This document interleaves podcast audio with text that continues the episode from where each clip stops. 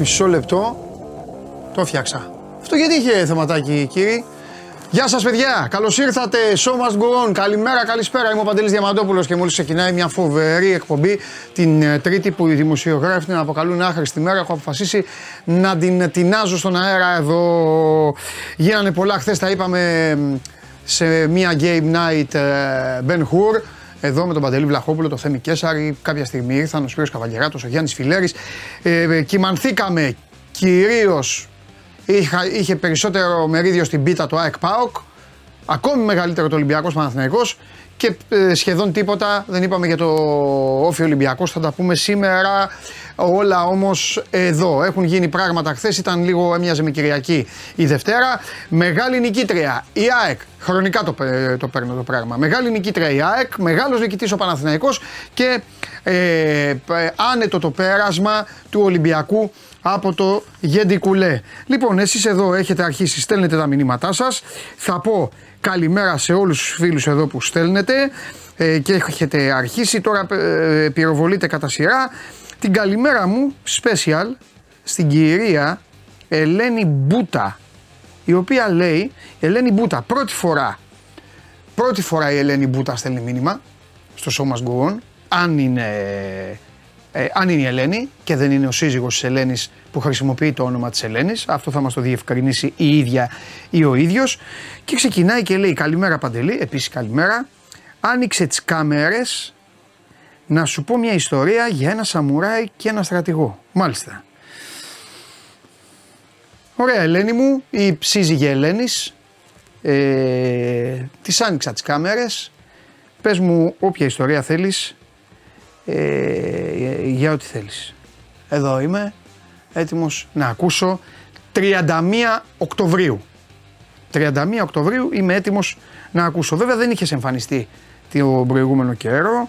Χαίρομαι πάρα πολύ καλά που σου έκανε την, ε, σου έκανε τη χάρη χθες η αγαπημένη σου ομάδα να εμφανιστείς στο Show Must Go On. Έγραψες και εσύ χρόνος συμμετοχής. Πώς λένε στο ποδόσφαιρο, εδώ τους έχω όλους εδώ. Οι παλιοσύρε είναι, ε, είναι περισσότερο, έχουν περισσότερο χρόνο συμμετοχής στην ομάδα και γι' αυτό τους ε, έχω περισσότερο. Λοιπόν, ε, η Αντριάννα χαίρεται, είναι στι. Έτσι, μπράβο. Γυναίκες θέλω. Φέρετε γυναίκες, να φύγουν οι άντρες από την εκπομπή. Η Αντριάννα, η φίλη μου, λέει έχει γκολάκια για όλους παντελή. Αναφέρεται στον Ολυμπιακό στο ποδόσφαιρο. Η Δήμητρα, άλλη φίλη μου, λέει είσαι κορυφαίος στο αθλητικός. Εντάξει, ευχαριστώ Δήμητρα. Ε, δεν χρειάζονται αυτά, τίποτα δεν είμαι. Άνθρωπος είμαι. Ε, και προχωράμε. Σε ευχαριστώ πάντως. Λοιπόν, εδώ, εδώ, εδώ, εδώ είμαι να αντιμετωπίσω τα θηρία, δηλαδή εσάς. Πάμε να ξεκινήσουμε σήμερα. Σήμερα έχουμε απουσίες από την εκπομπή. Βέβαια. Σήμερα έχουμε απουσίες. Το γιατί έχουμε απουσίες θα το κρίνει ο λαός. Εσείς είστε ο λαός. Θα δείτε πώς θα κυλήσει η εκπομπή και θα κρίνετε τις απουσίες. Εγώ δεν έχω να πω τίποτα. Ε, θα μιλήσουμε για τα πάντα, για ό,τι πρέπει, αφού πρώτα όμως μιλήσω εγώ. Πρώτα μιλάει, πρώτα μιλάει εδώ ο άνθρωπός σας και μετά τα υπόλοιπα. Ε, δώστε το Πολ γιατί θα. Α, ε, ε Ντενή, ευχαριστεί ο κόσμος για το κουβά που τους έστειλες. Μην το ξεχάσουμε αυτό. Σήμερα τον έχουμε τον Ντενή. Πρέπει κάτι να έχουμε σήμερα. Ντενή δεν έχουμε. Χωρίς Ντενή δεν αντέχω. Α, θα βγάλουμε καρτούλα. Εντάξει. Ωραία.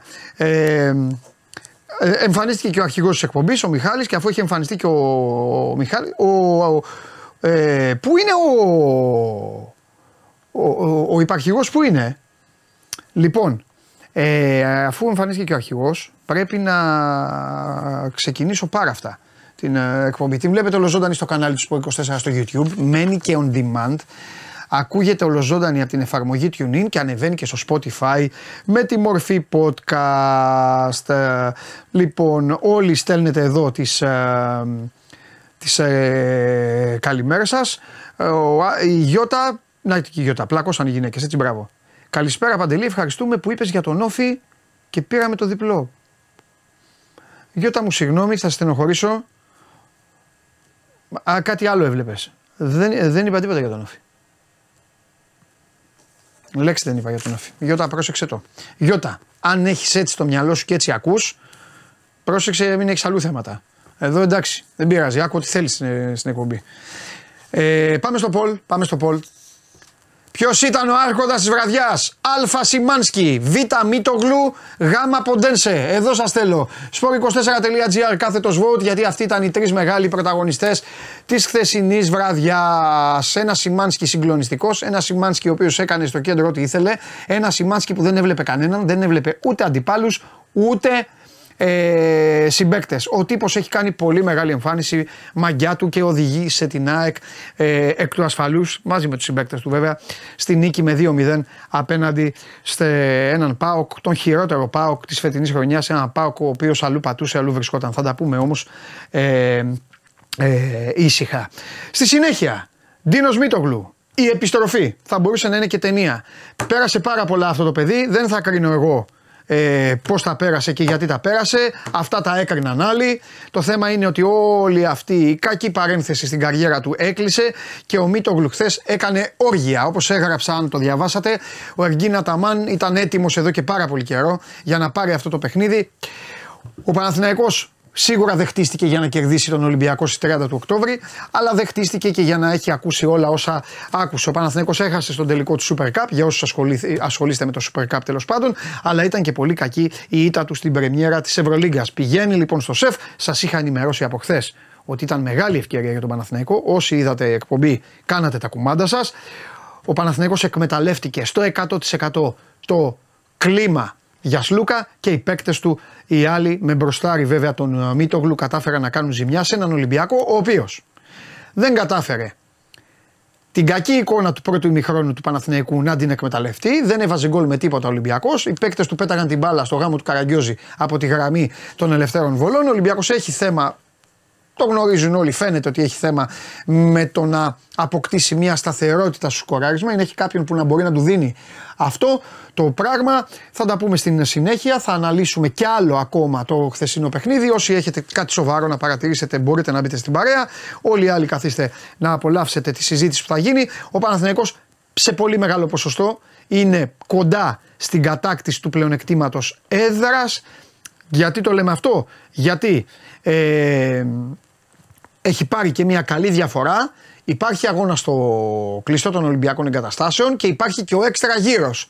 Για να πάρει τον έξτρα γύρο στο σεφ ο Ολυμπιακός, θα πρέπει να κερδίσει τον Παναθηναϊκό με μεγαλύτερη διαφορά από αυτή που έχασε. Αν μάλιστα ο Παναθηναϊκός κερδίσει και το μάτς στο Βάκατο, το έξτρα γύρος δεν θα έχει καμία σημασία, αν και εφόσον βέβαια οι δύο ομάδες πορευτούν με το να κερδίσουν όλους τους υπόλοιπους. Τέλος πάντων, το πρωτάθλημα της Basket League έχει ενδιαφέρον. Ο Παναθηναϊκός όμως είναι ο μεγάλος νικητής χθες βράδυ στο Ειρήνης και Φιλίας και αυτό το κρατάμε, αυτό μένει και οι δύο τώρα πρέπει να γυρίσουν το κουμπί και να πάνε σε μια διοργάνωση η οποία σας είχα ενημερώσει όταν πανηγυρίζατε, όταν ουρλιάζατε, όταν πιστεύατε ότι οι δύο αυτοί θα παίξουν στον τελικό της Ευρωλίγκας. Σας είχα ξεκαθαρίσει γιατί μου στέλνατε και μηνύματα για τις προβλέψεις. Είμαι, είμαι ο μοναδικός που εύχομαι να πέσω έξω αλλά είμαι μοναδικός από όλα τα παιδιά που κάναμε προβλέψεις που δεν τους έχω βάλει στο Final Four και τους δύο και συνεχίζω να το πιστεύω. Δεν μου αρέσει το υφάκι των ελληνικών ομάδων, δεν μου αρέσει το υφάκι των οπαδών των Ελλήνων που πιστεύουν ότι μόνο αυτοί υπάρχουν και δεν υπάρχει κανείς άλλος. Δεν μου αρέσει η μείωση και το, το βούλιαγμα όλων των uh, ξένων και όσο θα είναι αυτός ο χαρακτήρας ε, των ομάδων μας, τόσο θα το πληρώνουν. Α ελπίσουμε να σοβαρευτούν, να γίνουν πιο ταπεινοί, να κάνουν τις κινήσεις που χρειάζονται. Χρειάζονται και οι δύο ενίσχυση και μακάρι να με αναγκάσουν το 2024 γιατί μέχρι τότε δεν πρόκειται να αλλάξω γνώμη, να με αναγκάσουν το 2024 να πω παιδιά κάποιος μπορεί ή μπορούν και οι δύο. Μέχρι τότε θα βάζετε να βλέπετε σώμα γκογόν και θα έχετε απέναντί σας έναν τύπο που θα σας μαυρίσει την ψυχή όσον αφορά στις ευρωπαϊκές υποχρεώσεις των μπασκετικών σας ομάδων για την Ευρώπη, για το ποδόσφαιρο. Θα δούμε. Έχει ο μεγαλοδύναμος. Πάμε. Ολυμπιακός. Ποντένσε, πλασέ, χορτάρι, κρέμασμα, 0-1. Ο Ολυμπιακός φεύγει από το Γεντικουλέ, παίρνει σημαντικό τρίποντο. Είναι πολύ σημαντικό το τρίποντο του Ολυμπιακού και για τη χρονική περίοδο που γίνεται, γιατί ο Ολυμπιακός πέρασε αυτή την ιστορία με τα δικαστικά τα οποία ακόμα σέρνονται.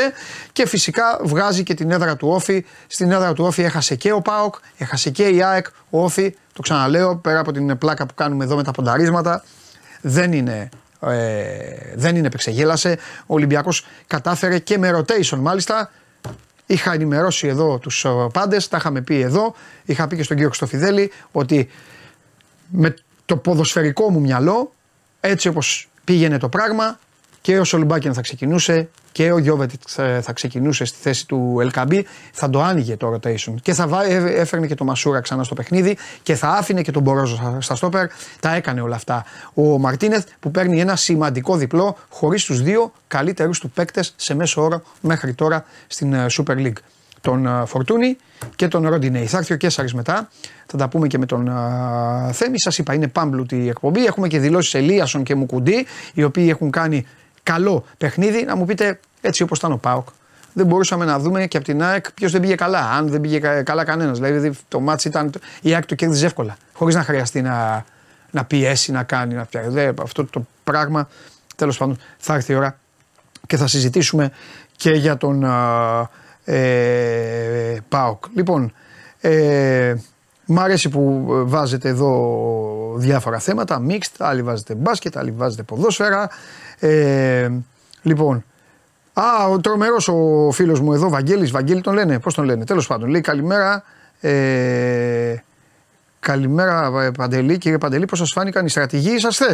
Η στρατηγή μου ε, ήταν ε, ε, βατερλό. Βατερλό ήταν Ευαγγέλη μου. Αν σε λένε Ευαγγέλη, είναι το τελευταίο μήνυμα που απαντάω χωρίς να βλέπω όνομα. Αυτό συγγνώμη, το κάνω αποκλειστικά και μόνο για μένα. Το θεωρώ ε, τώρα μπορείτε, ρίξτε μου και φάσκελα. Δεν με ενοχλεί καθόλου. Ε, το θεωρώ λίγο άσχημο για μένα να απαντάω σε ήρωες κόμικ ή σε αρχικά ή σε κωδικούς λες και είμαστε σε περίοδο πολέμου. Οι κυρίες σας έβαλαν τα γυαλιά. Όνομα τεπώνυμο. Βάλτε σκέτο ένα όνομα. Βάλτε ένα όνομα, ξέρω. Εμένα μου στέλνετε Γεια σου Παντελή. Εγώ τι να λέω. Γεια σου Βαγβούγκ. Μη γελάτε έτσι, έγραφε εδώ ο άνθρωπος. Βαγβούγκ. Και μου λέει για τους στρατηγού. Βατερλό, καλέ μου φίλε. Αυτό που δεν μπορείτε εσείς να πείτε όταν σας περιποιούνται. Εντάξει, βγήκατε σήμερα όλοι να χαρείτε που έχασε ο Λουτσέσκου. Έχασε ο Λουτσέσκου. Βγήκε και το είπε. Γιατί δεν μου στέλνετε κάτι για τις δηλώσεις του. Τι έχετε να πείτε για τις δηλώσεις του, Γιατί σας έχω πει. Δεν λέει τίποτα στην τύχη. Αυτά που βλέπετε εσείς ή μάλλον αυτά που δεν βλέπετε εσείς δεν σας αρέσουν και τα βάζετε μαζί του. Τέλος πάντων, θα τα πούμε αυτά. Μην ανησυχείτε. Μεγάλη σεζόν. Εδώ είμαστε. Μην μη μου στενοχωριέστε. Καθόλου. 31 Οκτώβρη έχουμε. Στέφανε Λαμεσά.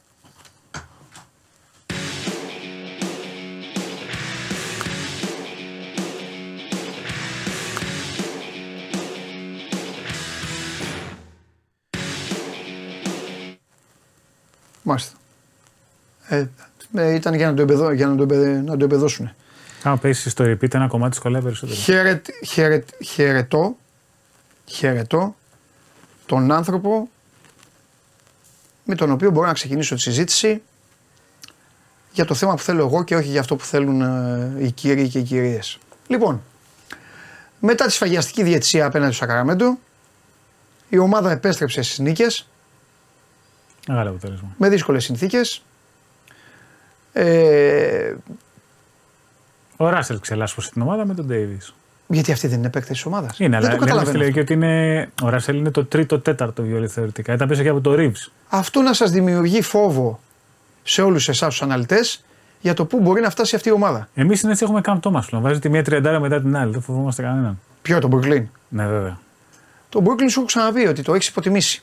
Σε έχει πιάσει μια ελληνική τίδα. Πόσοι Έλληνες και καλά να καρφώνουν ε, υποτιμούν τις ομάδες τους και αυτά για να, για να χαίρονται μετά. Ναι, ο σκηνοθέτη το κάνει αυτό. Ε, του λέω πήρε πλεονέκτημα ήταν στο μπάσκετ και μου κάνει. Ε, το Brooklyn μοιάζει με ναι. ελληνική τραγωδία τα προηγούμενα ναι. χρόνια χάρη του Σίρβινγκ, Χάρντεν, του Ράδε κτλ. Ναι. Χάρη τον οποίος έγινε ανταλλαγή επιτέλους. Ναι. Να πούμε. Ναι. Παραχωρήθηκε επιτέλους στους Clippers. Ναι. Ε, ήρθε στο γήπεδο στα παίζει για ένα χρόνο ακόμα πριν μετακομίσουν οι Clippers σε άλλο γήπεδο. Εντάξει, εντάξει. Θα είναι μια γειτονιά με τον Λεμπρούν. Ναι.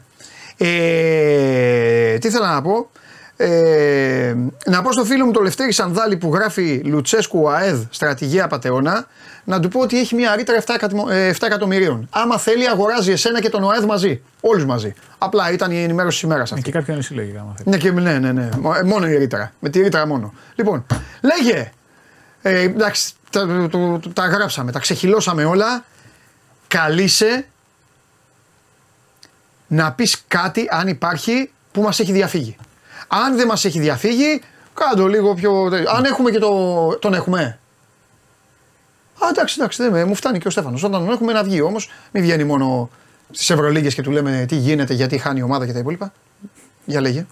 Για τον Αλέξανδρο. Λοιπόν, ναι, ναι, ναι. Εγώ το κατάλαβα, τώρα το κατάλαβε και ο κόσμος. Ναι. Είναι ξεκάθαρο ένα ο Μίτογλου. Αυτό το έχουμε, ναι. έχει αναλυθεί με 15 διαφορετικούς τρόπους. Ο Μίτογλου έδειξε πόσο σημαντικός είναι για τον Παναθηναϊκό. Για μένα είναι ο πιο σημαντικός παίκτης του Παναθηναϊκού μαζί με τον Σλούκα. Ξέρω πώς ακούγεται, αλλά επειδή είναι ο πιο ευέλικτος ψηλός και έχει τη δυνατότητα να παίξει και στο 4 και στο 5, γιατί έχει και το μέγεθος, γιατί είναι 2-10 και μπορεί να παίξει μέσα και έξω. Έδειξε πόσο σημαντικός είναι. Έχει αλλάξει τα δεδομένα. Είτε όταν έπαιξε για 3 λεπτά στο 5 που έβγαινε έξω στο τρίποντο και σούταρε και δεν μπορούσαν ο Φάλ με τον Μιλουτούχο να ακολουθήσουν. Μέχρι ο Ολυμπιακός να προσαρμοστεί και αντί να παίξει όπως παίζει πάντα με τον ψηλό πίσω, να κάνει αλλαγή. Και όταν έπαιζε στο 4, γιατί αντίστοιχα μπορούσε να ποστάρει οποιοδήποτε κοντύτερο αντίπαλο. Είναι μια συγκλονιστική εμφάνιση του Μίτογλου και μπροστά και πίσω. Με το σχήμα του Αταμάν με τους τρεις ψηλούς, με τον έναν Γκόμεθ, τον Μίτογλου και τον Λεσόρ, που έδωσε αυτό το μέγεθος στον Παναθηναϊκό, με τον έναν Γκόμεθ να κλείνει το τελευταίο πεντάλεπτο μαρκάροντας τον Williams Γκος. Θυμίζοντας Τσουμπρίλο πάνω σε David Rivers ή γενικά σε τέτοια σχήματα. Καλό. Είναι για τους παλαιότερους αυτό. Ναι. Ή Βασιλόπουλο πάνω στον Αρέγιο σε προελπιακό τουρνουά 2008. Όπως ο καθένας Βασιλόπουλο πάνω σε διαμαντίδι κάποτε, όταν βάζει το 34 ναι, να μαρκάρει τον playmaker. Να το δίνω με όρους που να το καταλάβει ο καθένας. Ε, καλά κάνεις και ανάλογα με την εποχή του. Ναι, πάνω σε κάθε. Ανά 10 χρόνια. Ναι, ναι, ναι, το πήγες, το κάλυψες. Ε, ο Κούκος πάνω στον Γκάλι, για να πάμε σε πιο παλαιό. Ναι, ναι, ναι. Που είναι 2-11. Γιατί μας βλέπουν και πολλοί. Ναι, και μπαίνει πάνω στον Γκάλι. Στα 80 ήταν έτσι, στα 90 ήταν πάνω στο Rivers ο Τσουμπρίλο. Στα Zeros ήταν πάνω στο Διαμαντίδο Βασιλόπουλος και το καθεξής. Ε, έπαιξε πάρα πολύ αυτό. Και αυτό το οποίο εμένα μου έχει κάνει τρομερή εντύπωση είναι. Καλά λέει και ένας φίλος εδώ, ο Σωτήρης, γκίστης Εσπανούλη. Γκίστης Εσπανούλη, πάρα πολύ. Πολύ καλό, μπράβο ναι, ναι. Σωτήρη. Ωραίος, Τέτοιους θέλω, έτσι. Μπράβο Σωτήρη. Γκίστης Εσπανούλη που είχε ματσιούλης και λάσμα από πίσω, όπως ναι. τώρα να ακούμε, είχε μύτογλου και λεσόρο από πίσω. Γι' αυτό έπαιρνε τις αλλαγές του Williams Γκο. Και είναι και η μεγάλη αλλαγή στην άμυνα του Παναθηναϊκού πάνω στο Γκο. Ναι. Γιατί ο Παναθηναϊκός αμήνεται με συγκεκριμένο τρόπο σε όλο το μάτ. Άλλη άμυνα πάνω στο Γόκαπ και άλλη άμυνα σε όλους τους άλλους κόντους. Στο Γόκαπ έδινε το shoot, αυτό που λέγαμε κάποτε drop ναι. και πήγαινε όλο και πιο πίσω. Αυτό μπέρδευσε το Γόκαπ γιατί είχε πολύ χώρο, αλλά δεν είναι εκτελεστής. Ναι. Είναι πάρα πολλά πράγματα, έχει κάνει μεγάλα παιχνίδια. Ναι, αλλά δεν είναι το πρώτο του μέλημα στο μυαλό ναι. του. Ναι. Και αυτό το κλείσιμο της ρακέτας που ο Γόκαπ τελείωσε με ένα 8 στα 8 shoot, με ένα στα 8 shoot, είχε στο αποτέλεσμα Ολυμπιακός να πάρει πόντους στο post. Γιατί είναι σημαντικό αυτό, Γιατί ο Φάλ και ο Μιλουτίνοφ έχουν ένα από τα, αν όχι το καλύτερο, από τα δύο καλύτερα δίδυμα ψηλό στην Ευρωλίκα. Βάζω το που τα βάρη μέσα. Εντάξει, καλά Ή έναν Γκόμεθ Βέσελ. Ναι, ρε, παιδί, εντάξει, ναι. Ναι, ναι, ναι. Και ο Ολυμπιακός ποντάρει πάρα πολύ στην ικανότητα των δύο ψηλών του να αποστάρουν. Να παίξουν δηλαδή με πλάτη και είτε να σκοράρουν είτε να βγάλουν πάσα. Ο Ολυμπιακός είχε δύο επιθέσεις στο πόστο όλο το μάτσο. Έτσι. Μία ο Μιλουτίνοφ Παστόξη και μία ο Φαλ που τους είχε κάνει κλέψιμο λεσό. Χτύπησε με όγκο στον όγκο Αταμάν. Και δεν, ξέρω, κάθε... ναι, και δεν ξέρω αν συμφωνείς με αυτό που, το, που έγραψα. Ε, Λέγαν όλοι για το μάτσο με τη Μακάμπη, λέγαν όλοι για τα μάτια με την Πασκόνια. Καλά κάνουν. Ε. Εντάξει, θεωρώ τι ελληνικές ομάδες πίσω βέβαια τους ξέρουν. Δεν έχει σημασία. Αλλά ο Αταμάν ετοιμαζόταν για, για το χθεσινό παιχνίδι. Ναι, το, το έλεγε και στο κομμάτι σου. Θεωρώ ότι το είχε. Ε, ξέρεις. Δεν, ναι. δεν λέω ότι έγραφε στα παλιά τα παπούτσια τα μάτια που έδινε. Δεν μπορείς να το κάνεις αυτό. Αλλά. Ο ίδιος που έχασε τον ύπνο του. Το είχε. Ε, ναι, τέτοιο. Δηλαδή είναι ξεκάθαρο. Ήταν μια τεράστια νίκη για τον οργανισμό του Παναθηναϊκού να, να ορίσουμε το τεράστια, γιατί μιλάμε για τεράστια μεγέθη Ολυμπιακού και Παναθηναίκου. Με βάση τα δεδομένα μια καινούργια ομάδα με 10 καινούριου παίχτε. Το να πας να νικήσεις μέσα στην έδρα του αιώνιου αντιπάλους σου. Έχεις χάσει δύο φορές. Έχεις χάσει δύο φορές και τα γιατί πάντα πάει. Προσθέτεις και τα προηγούμενα. είναι δύο σερή φορές, την πρώτη φορά εύκολα, τη δεύτερη φορά στο σουτ. Ναι. Το να νικήσεις μέσα στην έδρα του αιώνιου αντιπάλου σου. Ούσα μια ομάδα με 10 καινούργια πρόσωπα είναι ένα τεράστιο αποτέλεσμα. Αυτό δεν σημαίνει ότι δεν είναι εισάξιο Ολυμπιακός Παναθυναϊκό, αλλά βάζουμε τα πράγματα στα δεδομένα που έχουμε. Μια καινούργια ομάδα. Εντάξει, και μιλάμε για τον νικητή. Όταν έγινε ναι. στην Ευρωλίγκα, μιλάγαμε για τον Ολυμπιακό. Τα, δε, εντάξει. Όχι, επειδή μπορεί να πούνε κάτι, γιατί είναι τεράστια νίκη όταν είναι ισοδύναμες ομάδες. Να βάζουμε τις συνθήκες που επικρατούν. Πάντα μετράει και πάντα σε αυτό το επίπεδο η νίκη θα είναι τεράστια. Εμένα αυτή είναι η γνώμη μου. Είτε είναι μισός πόντος είτε είναι 20 πόντοι. Γιατί είναι το ματς το οποίο το περιμένετε, το περιμένετε όλοι πώς και πώς. Εγώ εντάξει, το λέω, βαριέμαι να τους βλέπω συνέχεια, δεν μπορώ. Εγώ θέλω ε, και θα βαρεθούμε θέλω να βλέπω ποικιλία. Ναι, OK, okay, αλλά δεν θα κάτσω εγώ να κάνω εγώ κουμάντο στα γούστα τα δικά σας και στο, στο ότι αυτοί οι δύο δεν βλέπουν κανέναν άλλον. Ε, τι να κάνουμε, μπράβο τους. Δώσ' τον. Να τους. Πότε πρόλαβα αυτός, αλλά ξυρίστηκε. Κάτι έκανε αυτός. Τα πάντα. Κούρε, αλλιώς ήταν χθες. Μαλή, μουσι, αυτά είναι. Τι είχε κάνει; Μπορεί γι' αυτό να αργήσει. Α, ναι, ναι, αυτό ήταν. Σε μπάρμπερ ήταν. Ήταν αγούραμα. Ε, για... Σε κούρεψε ο Βόλος. Γι' αυτό, τέλος πάντων. Εντάξει, ε, μην μου χαλάς το. Εντάξει, εντάξει, το παίρνω πίσω. Ναι. Μου, μου στενοχωρήθηκες. Λοιπόν, έλα, μπες στην παρέα, για πες και εσύ. Ο Στέφανος είπε μια πολύ μεγάλη κουβέντα. Είναι μια πολύ μεγάλη για τον Παναθηναϊκό, για τον οργανισμό, ψυχολογικά περισσότερο. Ε, βαθμολογικά είναι το μικρότερο κέρδος που μπορεί να έχει από την χθεσινή επικράτηση. Ούτε ή άλλως οι δύο ομάδες έχουν αποδείξει τα τελευταία χρόνια ότι πιο εύκολα κερδίζουν στην έδρα του αντιπάλου παρά στο γήπεδο τους. Είναι συνηθισμένα διπλά, οπότε το πλεονέκτημα έδρας δεν παίζει κάποιο ρόλο εκτός και αν δούμε τι πάει σε Game 5 ή σε των τελικών. Από εκεί και πέρα, ο Αταμάν πήγε μέγεθος εναντίον μεγέθους. Ο Χουάντσο συνεχίζει να δείχνει ότι παρά τα πολλά εκατομμύρια που έχει στο συμβόλαιό του, είναι ένας παίκτης που δεν θα κοιτάξει τον εγωισμό του, τον εαυτό του, τα σουτ που θα πάρει ή θα γκρινιάξει για τα σουτ που θα πάρει. Θα κάνει όλα τα υπόλοιπα. Εχθές ήταν ο παίκτης ο οποίος έδεσε την άμυνα. Ήταν ο παίκτης που επέτρεψε στο Μίτογλου να πάει στο 5, γιατί παίξανε, παίξανε δίδυμο στο 4-5 σε αυτά τα 3-4 λεπτά που ο Μίτογλου άλλαξε θέση. Ήταν ο παίκτης ο οποίος κλείδωσε την άμυνα από τη θέση 3 και γενικότερα δεδομένου ότι ο Ολυμπιακός δεν πήρε τίποτα από τη θέση 3, ήταν τον Παπα-Νικολάου, πολύ περισσότερο από τον Μπρασδέκη, είχες συν ένα κορμί να, να διαχειριστεί ο Αταμάν στο κρίσιμο σημείο. Πήγε σε πολύ κλειστό ρωτήσεων ο Παναθηναϊκός εχθές. Ήταν ξεκάθαρο ότι είχε στοχεύσει, ναι, είχε στοχεύσει την νίκη με οποιοδήποτε κόστος. Ναι. Ε, δεν, δεν έκανε rotation φυσιολογικού αγώνα δηλαδή. Προ, προφανώς στον αγώνα της Πέμπτης με την ε, Μπαρσελόνα θα είναι πολύ μεγαλύτερο το rotation το οποίο θα χρησιμοποιήσει ο Αταμάν, αλλά αυτές ήταν ειδικέ συνθήκες. Δεν βγαίνει και ενεργειακά να παίζει με 7 παίκτες. Συγγνώμη, Άλεξ. να πούμε στον κόσμο, δεν βγαίνει και ενεργειακά να παίζει με 7-8 παίκτες ένα 2023 σερή παιχνίδια. Αυτό δικαιολογεί το rotation. Καλά, ναι, σωστό. Ακριβώς, ακριβώς. Μα πάντα, πάντα πηγαίνεις και με τι ταιριάζει στον αντίπαλο και τι θέλεις από το παιχνίδι. Δηλαδή, τον Παναθηναϊκό η χθεσινή νίκη τον βοηθάει πολύ περισσότερο ψυχολογικά από να βοηθήσει ένα διπλό στη Βαρκελόνη, έχοντας όμως χάσει το σεφ. Είναι ξεκάθαρο αυτό. Έχει να κάνει με την ψυχολογία της ομάδας και την ε, κατάσταση στα αποδητήρια. Ε, είδαμε τον Γκάιλ Γκάι να είναι πολύ πιο ενεργητικός στην άμυνα. Ε, λέμε ότι είναι μικρός στο μέγεθος, αλλά εχθέ. Ε, στον εαυτό σου πες, εγώ στα είπα χθες. Φάνηκε μεγαλύτερος από ότι είναι σε επίπεδο μεγέθους. Το, ε, τον το... έχουν βάλει άδικα στο μάτι αυτό τον παίκτη πάντως. Εγώ επιμένω. Και τα είπα και χθες. Δεν ξέρω αν συμφωνείς. Mm. Με τον Αλέξανδρο τα έχω πει. Απλά θέλω να βάλω και εσένα στην κουβέντα. Θεωρώ ότι αυτοί οι παίκτες πρέπει να υπάρχουν στις ομάδες. Σαφώς. Μα ένας παίκτης ο οποίος βγαίνει από screen αλλάζει όλο τον επιθετικό σχεδιασμό μιας ομάδας και τον αμυντικό. Έτσι. Ποιος δεν τον θέλει ένα να κάθεται στην εκεί να τον έχει το δεκάδα. Άστο να έχει. Έχει βάλει τρία shoot off screen χθες ο Γκάι και έχει αλλάξει όλη την ψυχολογία του αγώνα. Έτσι. Το πρώτο τρίποντο σε, κάθε, σε πρώτη και τρίτη περίοδο. Το, έχει βάλει το πρώτο του αγώνα πρώτα ναι. Με το καλημέρα. Και το πρώτο στην τρίτη περίοδο. Παίκτη που τρέχει και απασχολεί σίγουρα τουλάχιστον ένα αμυντικό, δεν γίνεται να μην τον προσέξεις. Για πες, Αλέξη, έτσι διέκοψα Είναι άλλη συνθήκη δηλαδή. Όχι, έχει να κάνει με το πώς ε, διαχειρίζεται ο καθένας τον εαυτό του στην άμυνα. Δηλαδή, ο Γκάι ξέρει ότι είναι ένας ε, μικρός όμως παίκτης στην άμυνα, ότι θα φάει όλα τα screen. Ότι θα είναι πάντα πίσω από τον αντίπαλο, ότι μπορεί να βγει μπροστά. Αλλά ο τρόπος και μόνος που χρησιμοποιήσει τα χέρια του είτε μετά τα σκριν πάνω στην μπάλα, είτε όταν ήταν ο παίκτης σε μια πασαπόσταση, αρκούσε για να τον κάνει να φαίνεται καλύτερος αμυντικός από αυτό που είναι. Ε, και συν της άλλης, επειδή δεν έχει αναφερθεί καθόλου το όνομά του ούτε χθες, ούτε σε κανένα από τα προηγούμενα παιχνίδια που έχει δώσει ο Παναθναϊκό, έφημος μία στο Τζέρι Αγκράν, τον παίκτη ο οποίος ήρθε το καλοκαίρι και συζητήθηκε λιγότερο από οποιονδήποτε άλλον στο, από τον κόσμο του Παναθναϊκού σε social media. Αυτός ο παίκτης είναι αυτή τη στιγμή ο glue guy τη περιφέρειας. Είναι αυτός ο οποίος θα παίξει δίπλα σε οποιονδήποτε άλλο περιφερειακό, είτε είναι ο Γκάι, είτε είναι ο Σλούκας, είτε ο Βιλντό στα άλλα παιχνίδια. Δεν θα κοιτάξει να πάρει 5-10 σουτ, θα πάρει όσα πρέπει να πάρει. Θα πάρει την πίεση από τον Σλούκα ή τον Βιλντόσα ή τον Γκάι στο κατέβασμα της μπάλας και στη διαχείριση των καταστάσεων, προκειμένου μετά ο Σλούκας προκειμένου να πάρει το δεύτερο pick and roll. Δηλαδή, πολλές φορές έπαιρνε ο Γκραντ το πρώτο pick and roll να απασχολεί στην άμυνα σε πρώτο χρόνο και έδινε στο Σιλούκα την μπάλα στα τελευταία 8 με 10 δευτερόλεπτα για να εκδηλώσει την επίθεση εκεί ο Παναθηναϊκός. Πάρα πολύ σημαντικός. Πολύ καλύτερος αμυντικός από αυτό το οποίο είχαμε στο μυαλό μας, τουλάχιστον περισσότερο. Δεν ξέρω, ο Στέφανος το ξέρει καλύτερα ε, από τον έχει δει τα προηγούμενα χρόνια. Είναι και αυτός ένας παίκτης που έχει εξελιχθεί πάρα πολύ σε σχέση με αυτό που είδαμε στον Προμηθέα πριν από τρία χρόνια και κερδίζει επάξια το τίτλο του αφανούς ήρωα ε, για τον Παναθηναϊκό στο χθεσινό παιχνίδι είναι πάρα πολύ σημαντικός γενικότερα για τη λειτουργία της ομάδας αμυντικά και επιθετικά. Ναι.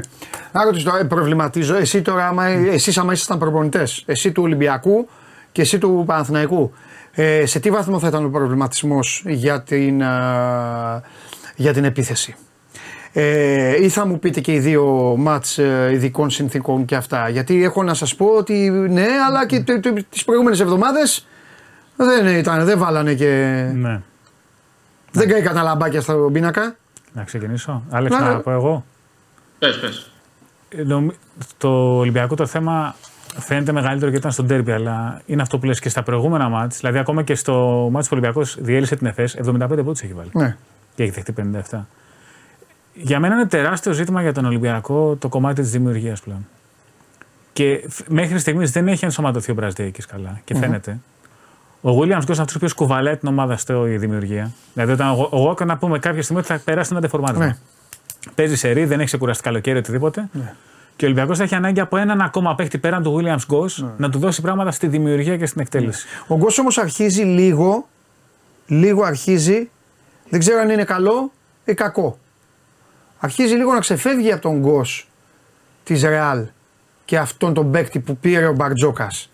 Έχει αρχίσει λίγο, αναγκαστικά το κάνει, Είναι αυτό να, που λες. κάνει, να πηγαίνει να κάνει πράγματα τα οποία έκανε στον πρώτερο βίο του στον Ολυμπιακό. Και τα οποία τον έβγαλαν στα μάτια ε, άσχετον, θα το πω έτσι εγώ, άσχετον τον έβγαλαν κακό παίκτη. Δηλαδή, Είναι πιο αποδοτικός μην από ό,τι ήταν. κινδυνεύσει ξανά ο Γκος Ο- ο για Γκο- κάτι που δεν ευθύνεται. Κοίτα, ο Williams Γκος είναι πιο έτοιμος από ό,τι ήταν πριν από τρία χρόνια να σηκώσει το βάρος της 100%, δημιουργία. 100%. Άρα, ακόμα και αν πάρει τις επιθέσεις που έπαιρνε τότε, θα είναι πιο αποδοτικός. Ναι. Εκείνος ο Ολυμπιακός είχε ένα σπανούλι, ο οποίος ήταν το κέντρο βάρου του Ολυμπιακού. Ναι. Και ήταν λίγο να σκέφτεται ότι όταν σουτάρει ο Γκος, δεν σουτάρει, δεν δημιουργεί ο σπανούλης. Ε, αυτή είναι αλήθεια. Αυτός ο Ολυμπιακό, σε αυτόν τον Ολυμπιακό, Ναι. ο Γκος είναι ο πιο. Δι... Είναι ο πιο καλός δημιουργός του και εκτελεστής μετά από τρίπλα. Ναι. Αυτός που μπορεί να συνδυάσει καλύτερα αυτά τα δύο. Ναι. Αυτό, γιατί, σε ποια λογική; Ο Γόκαπ είναι καλύτερος δημιουργός από εκτελεστής. Και αυτό φάνηκε και χθες που, άμα του δώσει το σου του Γόκαπ, υπάρχουν και παιχνίδια που θα τα βάλει, που το έχει κάνει, υπάρχουν και παιχνίδια που θα διστάσει. Ναι. Ο Γκος δεν έπαιξε που θα διστάσει εύκολα. Ναι. Γιατί είναι η φύση του τέτοια. Το ζήτημα για μένα στον Ολυμπιακό είναι το ποιος ήταν αυτός ο τρίτος πόλος δημιουργίας από την περιφέρεια. Αν υποθέσουμε ότι αυτοί οι δύο Αμερικάνοι είναι οι πρώτοι. Ναι. Γιατί όσο ο Μακίσικ είναι Ο έξω. παίκτης του αποκτηθεί. Ναι. Επειδή ο Μακίσικ είναι έξω, έχει χάσει το Και κάθε αυτός το ήταν, παιχνίδι αυτή ήταν και η Ολυμπιακός. στόχευση. Τώρα αποδεικνύεται και τώρα καταλαβαίνουν και όσοι τότε ε, ε, ε, ε, έλεγαν άλλα αντάλλων. Τώρα αποδεικνύεται ποιο ήταν το πραγματικό πλάνο του καλοκαιριού. Έτσι δεν είναι, ρε παιδιά. Ο Στόκος Έτσι ήταν ο λέ- τρίτος ο- δημιουργός, λες. εσύ. Ναι. Μα εκεί πήγαινε ο Ολυμπιακός πάντα. Έναν Ναν, έναν Τζέιμς, έναν Ντέιβις, ένα τέτοιο πράγμα. Ε, είναι ένα ζήτημα αυτή τη στιγμή το, επειδή δεν έχει προσαρμοστεί ο Μπραζδέκη. Ο Μπραζδέκη είχε έρθει με τη λογική να δώσει μέγεθος στην περιφέρεια και ταυτόχρονα παίκτη ο οποίο μπορεί να δημιουργήσει για αυτόν. ή Ο για τους συμπαίκτες Μπραζδέκη του. πιστεύετε ότι αποκτήθηκε για να δώσει χαμηλά ή για να δώσει ψηλά; Γιατί εγώ πιστεύω ότι αποκτήθηκε για να δώσει ψηλά. Από το- να στο βοηθήσει τέσσερα, λες. τη μετατό. Όχι, ναι, ναι, μέσω Παπα-Νικολάου. Εγώ νομίζω γενικά δημιουργία στην περιφέρεια στο 3 για να μπορεί να είναι πιο εύκολο Κώστα στο 4. Μπράβο. Ο Μπραζδέκης είχε ρόλο κύριο Μπράβο. δημιουργού της Ζάλγκη στο τελευταίο τρίμηνο της σεζόν πέρυσι. Έτσι. Ναι. Για- επειδή ο κόσμος σίγουρα δεν έχει δει τη Ζάλγκη, προφανώς. Δεν έχει κάνει αυτή την αρρώστια να βλέπει της Ζάλγκη σε κάθε παιχνίδι. Ο Μπραζδέκης ήταν ο κύριος δημιουργός. Ναι. Υπο, υποθέτω ότι το όλο πλάνο, το πλαίσιο στο οποίο θέλει να μπει Ναι. Ο Μπραζδέκη στον Ολυμπιακό, ήθελε να τοποθετηθεί βασικά από το προπονητικό επιτελείο, ήταν αυτό που θα πάρει κάποιες επιθέσεις pick and roll, θα δημιουργήσει καταστάσεις. Και χθες πήγε αντίστοιχα να προσπαθήσει. Δεν του βγήκε, γι' αυτό και δεν έπαιξε το δεύτερο μέρος. Ναι.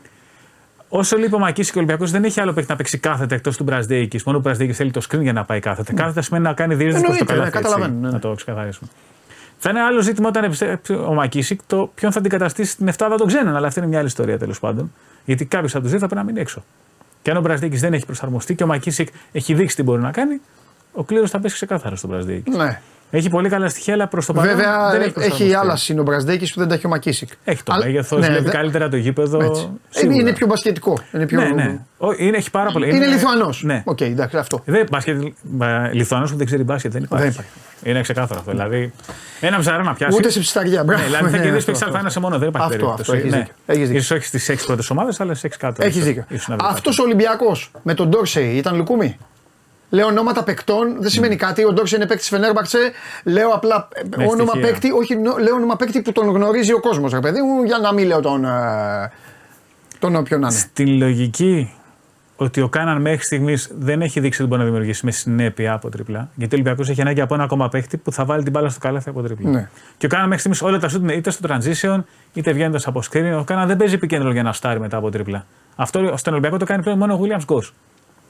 Ότι θέλει να παίχτη που να μπορεί να βάλει το στο από μέση απόσταση από την περιφέρεια μετά από τρίπλα είναι δεδομένο. Είπε, έχει δείξει το παρελθόν ότι μπορεί να το κάνει, δεν του το ζητάει ο Ολυμπιακός να το κάνει, γιατί έχει ένα άλλο πλάνο, περισσότερη κυκλοφορία της μπάλας και το καθεξής. Ο Κάναν είναι πολύ καλό στο ρόλο του και χθες ήταν καλός. Να το ξεκαθαρίσουμε αυτό. Ναι. Αλλά έχω την εντύπωση ότι ο Ολυμπιακός θέλει να παίξει ακόμα. Μπορεί να βάλει την μπάλα στο παρκή και να σουτάρει. Γιατί ακόμα και ο Μπερδέκη και καλά να είναι, πηγαίνει προς τα μέσα. Δεν σουτάρει. Τα πράγματα είναι απλά, παιδιά. Νομίζω ότι στον Ολυμπιακό δεν υπάρχει αυτή τη στιγμή ο ύψιστος βαθμός εμπιστοσύνης όταν κάποιος από τους κοντούς πάει να τελειώσει φάση πλην του Γκος. Και το ξαναλέω ότι αυτό καταδεικνύει και όλο το πρόβλημα. Γιατί ο Γκος δεν αποκτήθηκε για να κάνει τον Ντόρσεϊ. Δεν απο... Όταν ο Ολυμπιακός ε, μίλαγε με τον James ή με τον Ναν, ο Γκος είχε ήδη αποκτηθεί. Mm-hmm. Τέλος πάντων. Ωραία, πάει αυτό. το πούμε αλλιώς. Ναι, ναι, πες, πες και μετά ε, ε, ε, πάρε φορά και πες και για Παναθηναϊκό. Ο Ολυμπιακός δεν έχει ένα κοντό να του κλείνει τα παιχνίδια. Αυτό που είχε πέρσι με τον Σλούκα, που παίρνει αυτό στην ευθύνη της απόφασης και της εκτέλεσης. Ναι. Δεν έχει ένα παίκτη ο οποίος ξέρεις ότι θα του δώσει την μπάλα και κάτι θα την κάνει στο τέλος. Ναι. Θα βάλει ένα Εδώ μεγάλο λίγο σούτ. διαφωνώ, μπασκετικά διαφωνώ, γιατί πράγματα που έκανε ο Σλούκας, ο Γκος τα κάνει. Δηλαδή, αν μου Και με πείτε, την Παρτίζαν τα έκανε. ναι, αν μου πείτε Ναι. ποιος λείπει από τον Ολυμπιακό, φαίνεται ξεκάθαρα ποιος λείπει. Αυτός ήταν ο καλύτερος παίκτης στην Ευρώπη. Ναι, Α, εντάξει. και λείπουν, λείπ, λείπει, λείπουν οι πόντοι του δηλαδή. Δεν, είναι, δεν σημαίνει ότι Ναι. πρέπει να πάει να βρει Σί- τώρα ένα τεσάρι που το ψάξε και αυτό. Έλα. Σίγουρα, κοίταξε, γιατί ο Βεζέγκοφ δημιουργούσε τους χώρους για όλους τους υπόλοιπους. Έτσι. Δηλαδή, ο Κάναν με τον Βεζέγκοφ δίπλα του είναι πολύ πιο απελευθερωμένος στον τρόπο εκτέλεσης. Ναι. Γιατί όταν μια άμυνα πρέπει να μαρκάρει στο 4, στο 2 και στο 1 τους παίκτες που σουτάρουν, εκ των πραγμάτων θα, δώσει, ε, κάποια, πρά- θα πρέπει να ρισκάρει κάποια πράγματα, να δώσει χώρους. Ναι. Ε, ο Ολυμπιακός χθε δεν είχε ένα παίκτη να του βάλει ένα μεγάλο σουτ. Είπαμε και χθες ε, που ήμασταν με τον Σπύρο εκεί ότι δεν είναι εύκολο για τον Ολυμπιακό σε κάθε μεγάλο μάτς, κλειστό μάτς, να έχει ε, walk-up με 4 τρίποντα, γκος με 4 Ε, τρίποντα. μα δεν γίνεται αυτό. αυτό. Ναι, δεν γίνεται. Αυτό είναι παραφύση, δεν, Έτσι, είναι- δεν είναι σωστό. κάτι το οποίο γίνεται ε, ως συνήθεια στον Ολυμπιακό. Ε, ο Παναθηναϊκός τα δύο μεγάλα σουτ που έψαχνε τα βρήκε ε, εκ- όχι εκτός σχεδίου, γιατί ακούγεται λίγο άσχημο. Τα βρήκε από τον παίκτη που δεν πρέπει να τα βρει, από το Μίτογλου. Δηλαδή τα βρήκε από, από κάποιο κοντό να του βάλει τον Γκριγκόνη στον Γκάι δύο μεγάλα σουτ όπως έβαλε ο Μίτογλου και άλλαξε όλο τον ρυθμό.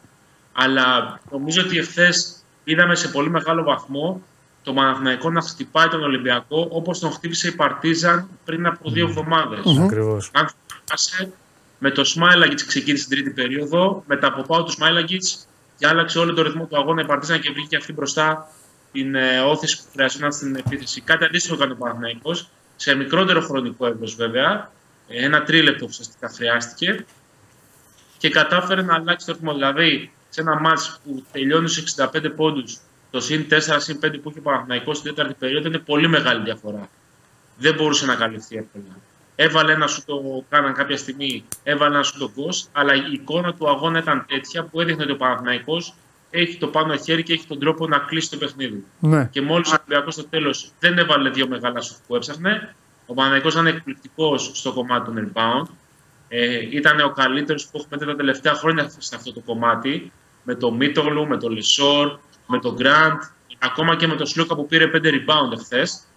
Και κατάφερε να οχυρώσει την άμυνά του και να μην στον Ολυμπιακό πλην ελαχίστων εξαιρέσεων, δεύτερες κατοχές, δεύτερες επιθέσεις που θα του δώσουν ελεύθερα σουτ γιατί η άμυνα δεν προλαβαίνει να επιστρέψει στο 5 εναντίον 5 ή θα του δώσουν την αυτοπεποίθηση πως ακόμα και αν ένα σουτ δεν μπει, θα βρει τον τρόπο να ανανεώσει τον χρόνο του και να έχει μια δεύτερη τρίτη ευκαιρία. ναι. Να δώσω μόνο μια διευκρίνηση για, να το πω και για τον κόσμο. Τα λέμε ότι ο Ολυμπιακός δεν έχει παίκτη να κλείσει τα παιχνίδια. Εννοούμε να το κάνει αυτό με συνέπεια. Ο Williams Γκος μπορεί να το κάνει. Ο Γουόκαπ μπορεί να το κάνει, αλλά δεν έχει την Θα εμπιστοσύνη σας το ότι κάνω εγώ σε πιο κάθε εύκολα. ματς θα πάρει την μπάλα. Θα σας το κάνω πιο εύκολο. Είναι παίκτες κλάσης, δεν, το έχει έχουν τον κάνει. παίκτη, δεν έχει τον παίκτη με τον οποίο θα έχει πάρει την επίθεση και θα φύγουν οι Ολυμπιακοί από το γήπεδο. Οκ, είτε η επίθεση είναι τελειωμένη, καλά, είτε δεν είναι τελειωμένη. Αυτό που, Αυτό λέμε, αυτό είπα αυτό και που εγώ. έχουν οι περισσότερες ομάδες και, και είχε και ο Ολυμπιακός στο παρελθόν και, και όλοι. Αυτό, αυτό είναι το θέμα. Λοιπόν, να σου πω τώρα, εγώ δω λίγο με τον Αταμάν, τώρα το φίλο μου λίγο διαφωνώ σε ένα πράγμα, εκτός αν το έχει κάνει ε, από τα κόλπα του είναι, γιατί είναι κολπατζή. Ε, διαφωνώ με το δύο παίκτες. Πιστεύω ότι θέλει παίκτη ο Παναθηναϊκός, αλλά νομίζω ότι θέλει έναν παίκτη. Κοίταξε, αν με, αν με ρωτάς, Μετά και το χρειάζεται, χθεσινό δηλαδή. χρειάζεται ένα κοντό. Ναι. Από τη στιγμή που λείπει ο Παπαπέτρου και ο, Μίτο, και ο Γκριγκόνης πάει μόνιμα στο 3 πλέον, Ναι. σε, τρι, σε 3 γκαρντ, Δηλαδή ο Γκριγκόνης, για να βγάλουμε και τα κουκιά, γιατί δεν είναι μπάσκετ, είναι 200 λεπτά είναι. Τέλος. Γιατί λέει είναι εδώ και ο κόσμος, πάρει τον Τρίγκα, πάρει το Μακρύ, πάρει και το Διαμαντόπουλο. 200 είναι τα λεπτά. Και οι προπονητές τα σκέφτονται αυτά. Ωραία, να πάει ο Γκριγκόνης λοιπόν να γίνει Παπαπέτρου. Λες. Να βαφτιστεί εκεί, τέλος. Αυτό γίνεται υποχρεωτικά. Ναι. Ουσιαστικά Ωραία. αυτό θα γίνει. Ωραία. Δεν θα, δεν θα ξαναπατήσει στο 3 ο Γκραντ, κανένας από αυτούς. Θα κατεβαίνει ο Χουάντσο μπορεί- ο και ο Γκραντ μπορεί να Ματζούκα. πατήσει. Ο Γκραντ μπορεί, είναι ένα Το 96 ξέρω τι μπορεί. το Όχι, δεν κατάλαβες. Α, για να χωρέσουν, Ναι, είπα δεν θα πάει ποτέ τέλος. Έτσι. Αλλιώς τι θα, ο Ματζούκας πού θα παίξει; Ο Χουάντσο δεν θα τέσσερα. παίξει τρία. Κοιτάξτε, ε, ε, αυτό που νομίζω φάνηκε και χθες είναι ότι ο Παναθηναϊκός χρειάζεται ένα μεγάλο κορμί στο 5. Ναι. Α- αντιπαλ- Αντιμπαλτσερόφσκι. Δηλαδή, ο Παναθηναϊκός χθες έχει μείνει όρθιος στο σεφ γιατί ο Μίτογλου έχει παίξει όλα το 20 λεπτό του δεύτερου, Ναι. του δεύτερου μέρους και ο Λεσόρ πρέπει να έχει βγει 2-3 λεπτά. Μπορεί Ναι. να, να λείπει πολύ. Έχει βγει μόνο στο κομμάτι, στο σημείο που ο Μίτογλου πάει στο 5. Ε, χρειάζεται ένα μεγάλο κορμί ή χρειάζεται ένα μπαλτσερόφσκι πολύ καλύτερο από αυτό που μας έχει δείξει μέχρι στιγμής. Προσπάθησε χθες το πρώτο μέρος, έβγαλε εκτός θέση κάποιες φάσεις του Μιλουτίνοφ, αλλά είναι εμφανές ότι δεν μπορεί να ματσάρει την ομή δύναμη που έχει ο Μιλουτίνοφ μόλις κλειδώσει τη ρακέτα. Γιατί τον κλείδωνε στη ρακέτα και γίνει να γίνεται από το δεξί, ήταν αριστερό ρόμο. Γενικότερα του δημιούργησε πολλά προβλήματα. Ο Λεσόρ επομίστηκε πολύ καλύτερα το ρόλο ακόμα για απέναντι στο Γάλλο που το ξέρει πάρα πολύ καλά να παίξει άμυνα από μπροστά πολλές φορές. Και η παρουσία του Μίτρογλου στο 4, λόγω μεγέθους έναντι του Χουάντσο και λόγω καλύτερης άμυνας ε, κοντά στο καλάθι, του επέτρεπε να κλείσει τους χώρους. Και σε πολλές περιπτώσεις ο Ολυμπιακός ακούμπαγε την μπάλα στο low post μετά από περιστροφή ή με mismatch, παρότι ο Ολυμπιακός δεν το έκανε με πάρα πολύ μεγάλη συνέπεια. Η παγίδα πήγαινε ακαριέα πάνω στην, μπα- στην μπάλα. Δεν, ε- δεν επέτρεπε στον παίκτη του Ολυμπιακού να πάρει την μπάλα, να δει τι έχει και με το που βάλει την μπάλα στο παρκέ να πάει η παγίδα. Με το που ε, γινόταν η πάσα εισαγωγική στο λόπος, πήγαινε αμέσως παγίδα για να μην προλάβει ο παίχτη του λόπος να διαβάσει γρήγορα τι του δίνει αντίπαλη άμυνα και οι υπόλοιποι παίζαν ουσιαστικά χώρο για να περιορίσουν τα, τα κοψίματα προς το καλάθι. Ωραία. Ε, έχουμε τίποτα άλλο; Έχουμε κάτι που μας διέφυγε, κάτι που αξίζει να πούμε, κάτι που θα αλλάξουν ε, οι- τα χθεσινά ρόστερ. Αφήστε τις προσταφαιρέσεις. Κάτι που θα πρέπει να περιμένουμε διαφορετικό. Πρώτα απ' όλα, άντε, αν και δεν είναι, στο φύλαρα για τις επόμενες μέρες και εσύ το απαντάς. Ε, κρατάει κάτι η ένωψη Μπάρτσα; Αυτά τα, το, το να βάλει πάλι τα μεγάλα κορμιά μέσα μπορεί να του δώσει ε, πράγματα. Ή φοβάται Δεν και είναι τίποτα Μπρίνες, Λαπροβίτολα και τους υπόλοιπους, μην του κάνει ο Γκριμάο. Δεν είναι το ίδιο πράγμα. Ε, δεν είναι, γι' αυτό το λέω. Δεν είναι το ίδιο πράγμα. Να δούμε αν θα παίξει ο Λαπροβίτολα, ο οποίος αντιμετωπίζει πρόβλημα στον προσαγωγό, γι' αυτό δεν αγωνίστηκε και στο κλάσικο με τη Ρεάλ στην Ευρωλίγκα και στο παιχνίδι με τη Βαλένθια. Παρεπιπτόντως αυτά τα δύο ματς η Μπαρ- η Μπαρσελόνα τα έχασε αμφότερα. Ναι. Ε, έχει Αμφότερα. μεγάλο κορμί στο 4 που είναι ο Τζαμπάρι Πάρκερ και είναι πάρα πολύ ωραίο το ματσάρισμα εκεί του Τζαμπάρι με τον Χουάντσο του Τζαμπάρι με τον ε, Μίτογλου. Ναι. Στο 5 φυσικά κυριαρχεί ο, ο Βέσελη. Έχει γενικά παίκτες να αλλάξει τη ρακέτα, αλλά προφανώς το ρωτήσω είναι πολύ διαφορετικό. Το μεγαλύτερο κέρδος του Παναγενικού χθες, το ξαναείπαμε, δεν είναι, δεν είναι αγωνιστικό, είναι ψυχολογικό. Έχει να κάνει με την αυτοπεποίθηση της ομάδας και με τη σιγουριά που νιώθουν όλοι αυτή τη στιγμή στα αποδητήρια. Αν Υπάρχει μια περίπτωση να δούμε έναν Γκόμε στο 3, επειδή παίζει ο Κάλιν αρκετά στο 3 στην Παρσελόνα. Άμα θέλεις να ματσάρεις το μέγεθος. Αλλά το να κυνηγάει το να μπαίνεις στην περιφέρεια δεν, δεν είναι δεδομένο το πώς θα γίνει. Επίσης, επειδή είναι έναν Γκόμεθ, γιατί παίζει κοντά στον αδελφό του Χάντσο, έτσι. Έναν Γκόμεθ και Βέσσερ μάλιστα στο 5, θα ζητάς πάρα πολλά από το Μίτογλου σε δεύτερο σε παιχνίδι να κυνηγάει τα πεντάρια σε όλο το μάτι. Δηλαδή να πάει τόσο Ναι. κοντά στο καλάθι. Η Μπαρσελόνα έχει πάρα πολλά κορμιά. Έτσι. Έχει και τον Ντασίλβα, ο Τζαμπάρι Πάκερ είναι δεύτερο τεσάρι ουσιαστικά. Είναι άλλο, άλλο μάτς, άλλη ταχύτητα. άλλη Στη λογική ότι πίστα. τρέχει η Μπαρσελόνα, ναι. Ωραία. Εντάξει, παιδιά. Λοιπόν, ευχαριστώ πολύ, Αλέξανδρε. Ναι. Λοιπόν, σε Χαίρετε. αφήνω, σε αφήνω γιατί έχεις και μισό λεπτό. Πρέπει να δούμε τώρα. Α, με ΑΕΚ. Καλά, εντάξει. Λοιπόν, ΑΕΚ, εντάξει. φυσικά. Φιλιά. Εντάξει, εντάξει. Φυσικά. Άντε, άντε. Ε, δεν έχουμε κάτι άλλο. Εντάξει, να πούμε ότι σήμερα έχουμε το Μιλάνο Μακάμπι. Ναι, Είναι εξαναβολής. εξαναβολής λόγω ε, πολέμων ε, και τα υπόλοιπα. Με, Δεύτερη α- με, αγωνιστική. με αμφίβολο Μύρωτιτ. Ναι. Με αμφίβολο Μύρωτιτ. Και το, το λέω για τους ανθρώπους που. Και παίζει και ο βάζουν τα χρήματά Προμηθέας, υποδέχεται την Σωστό. Ήττα Βίλνιους για τον Basketball Champions League. Προμηθέας να επιστρέψει σε θετικά αποτελέσματα μετά τη ματσάρα με το Περιστέρι Ναι, που ιτήθηκε στο Γιώργος Παπανδρέου. Αυτά. είσαι συγκλονιστικός. Φιλιά. Λοιπόν, ε, εμείς εδώ είμαστε, συνεχίζουμε. Σε λίγο θα κατέβει ο Θέμης. Κοιτάξτε να δείτε τώρα, επειδή με ρωτάτε κάποιοι, ε, αν πιστεύω αν θα πάρει υπέρ του Ολυμπιακός. Όπως ε, όπως τώρα κοιμάσαι.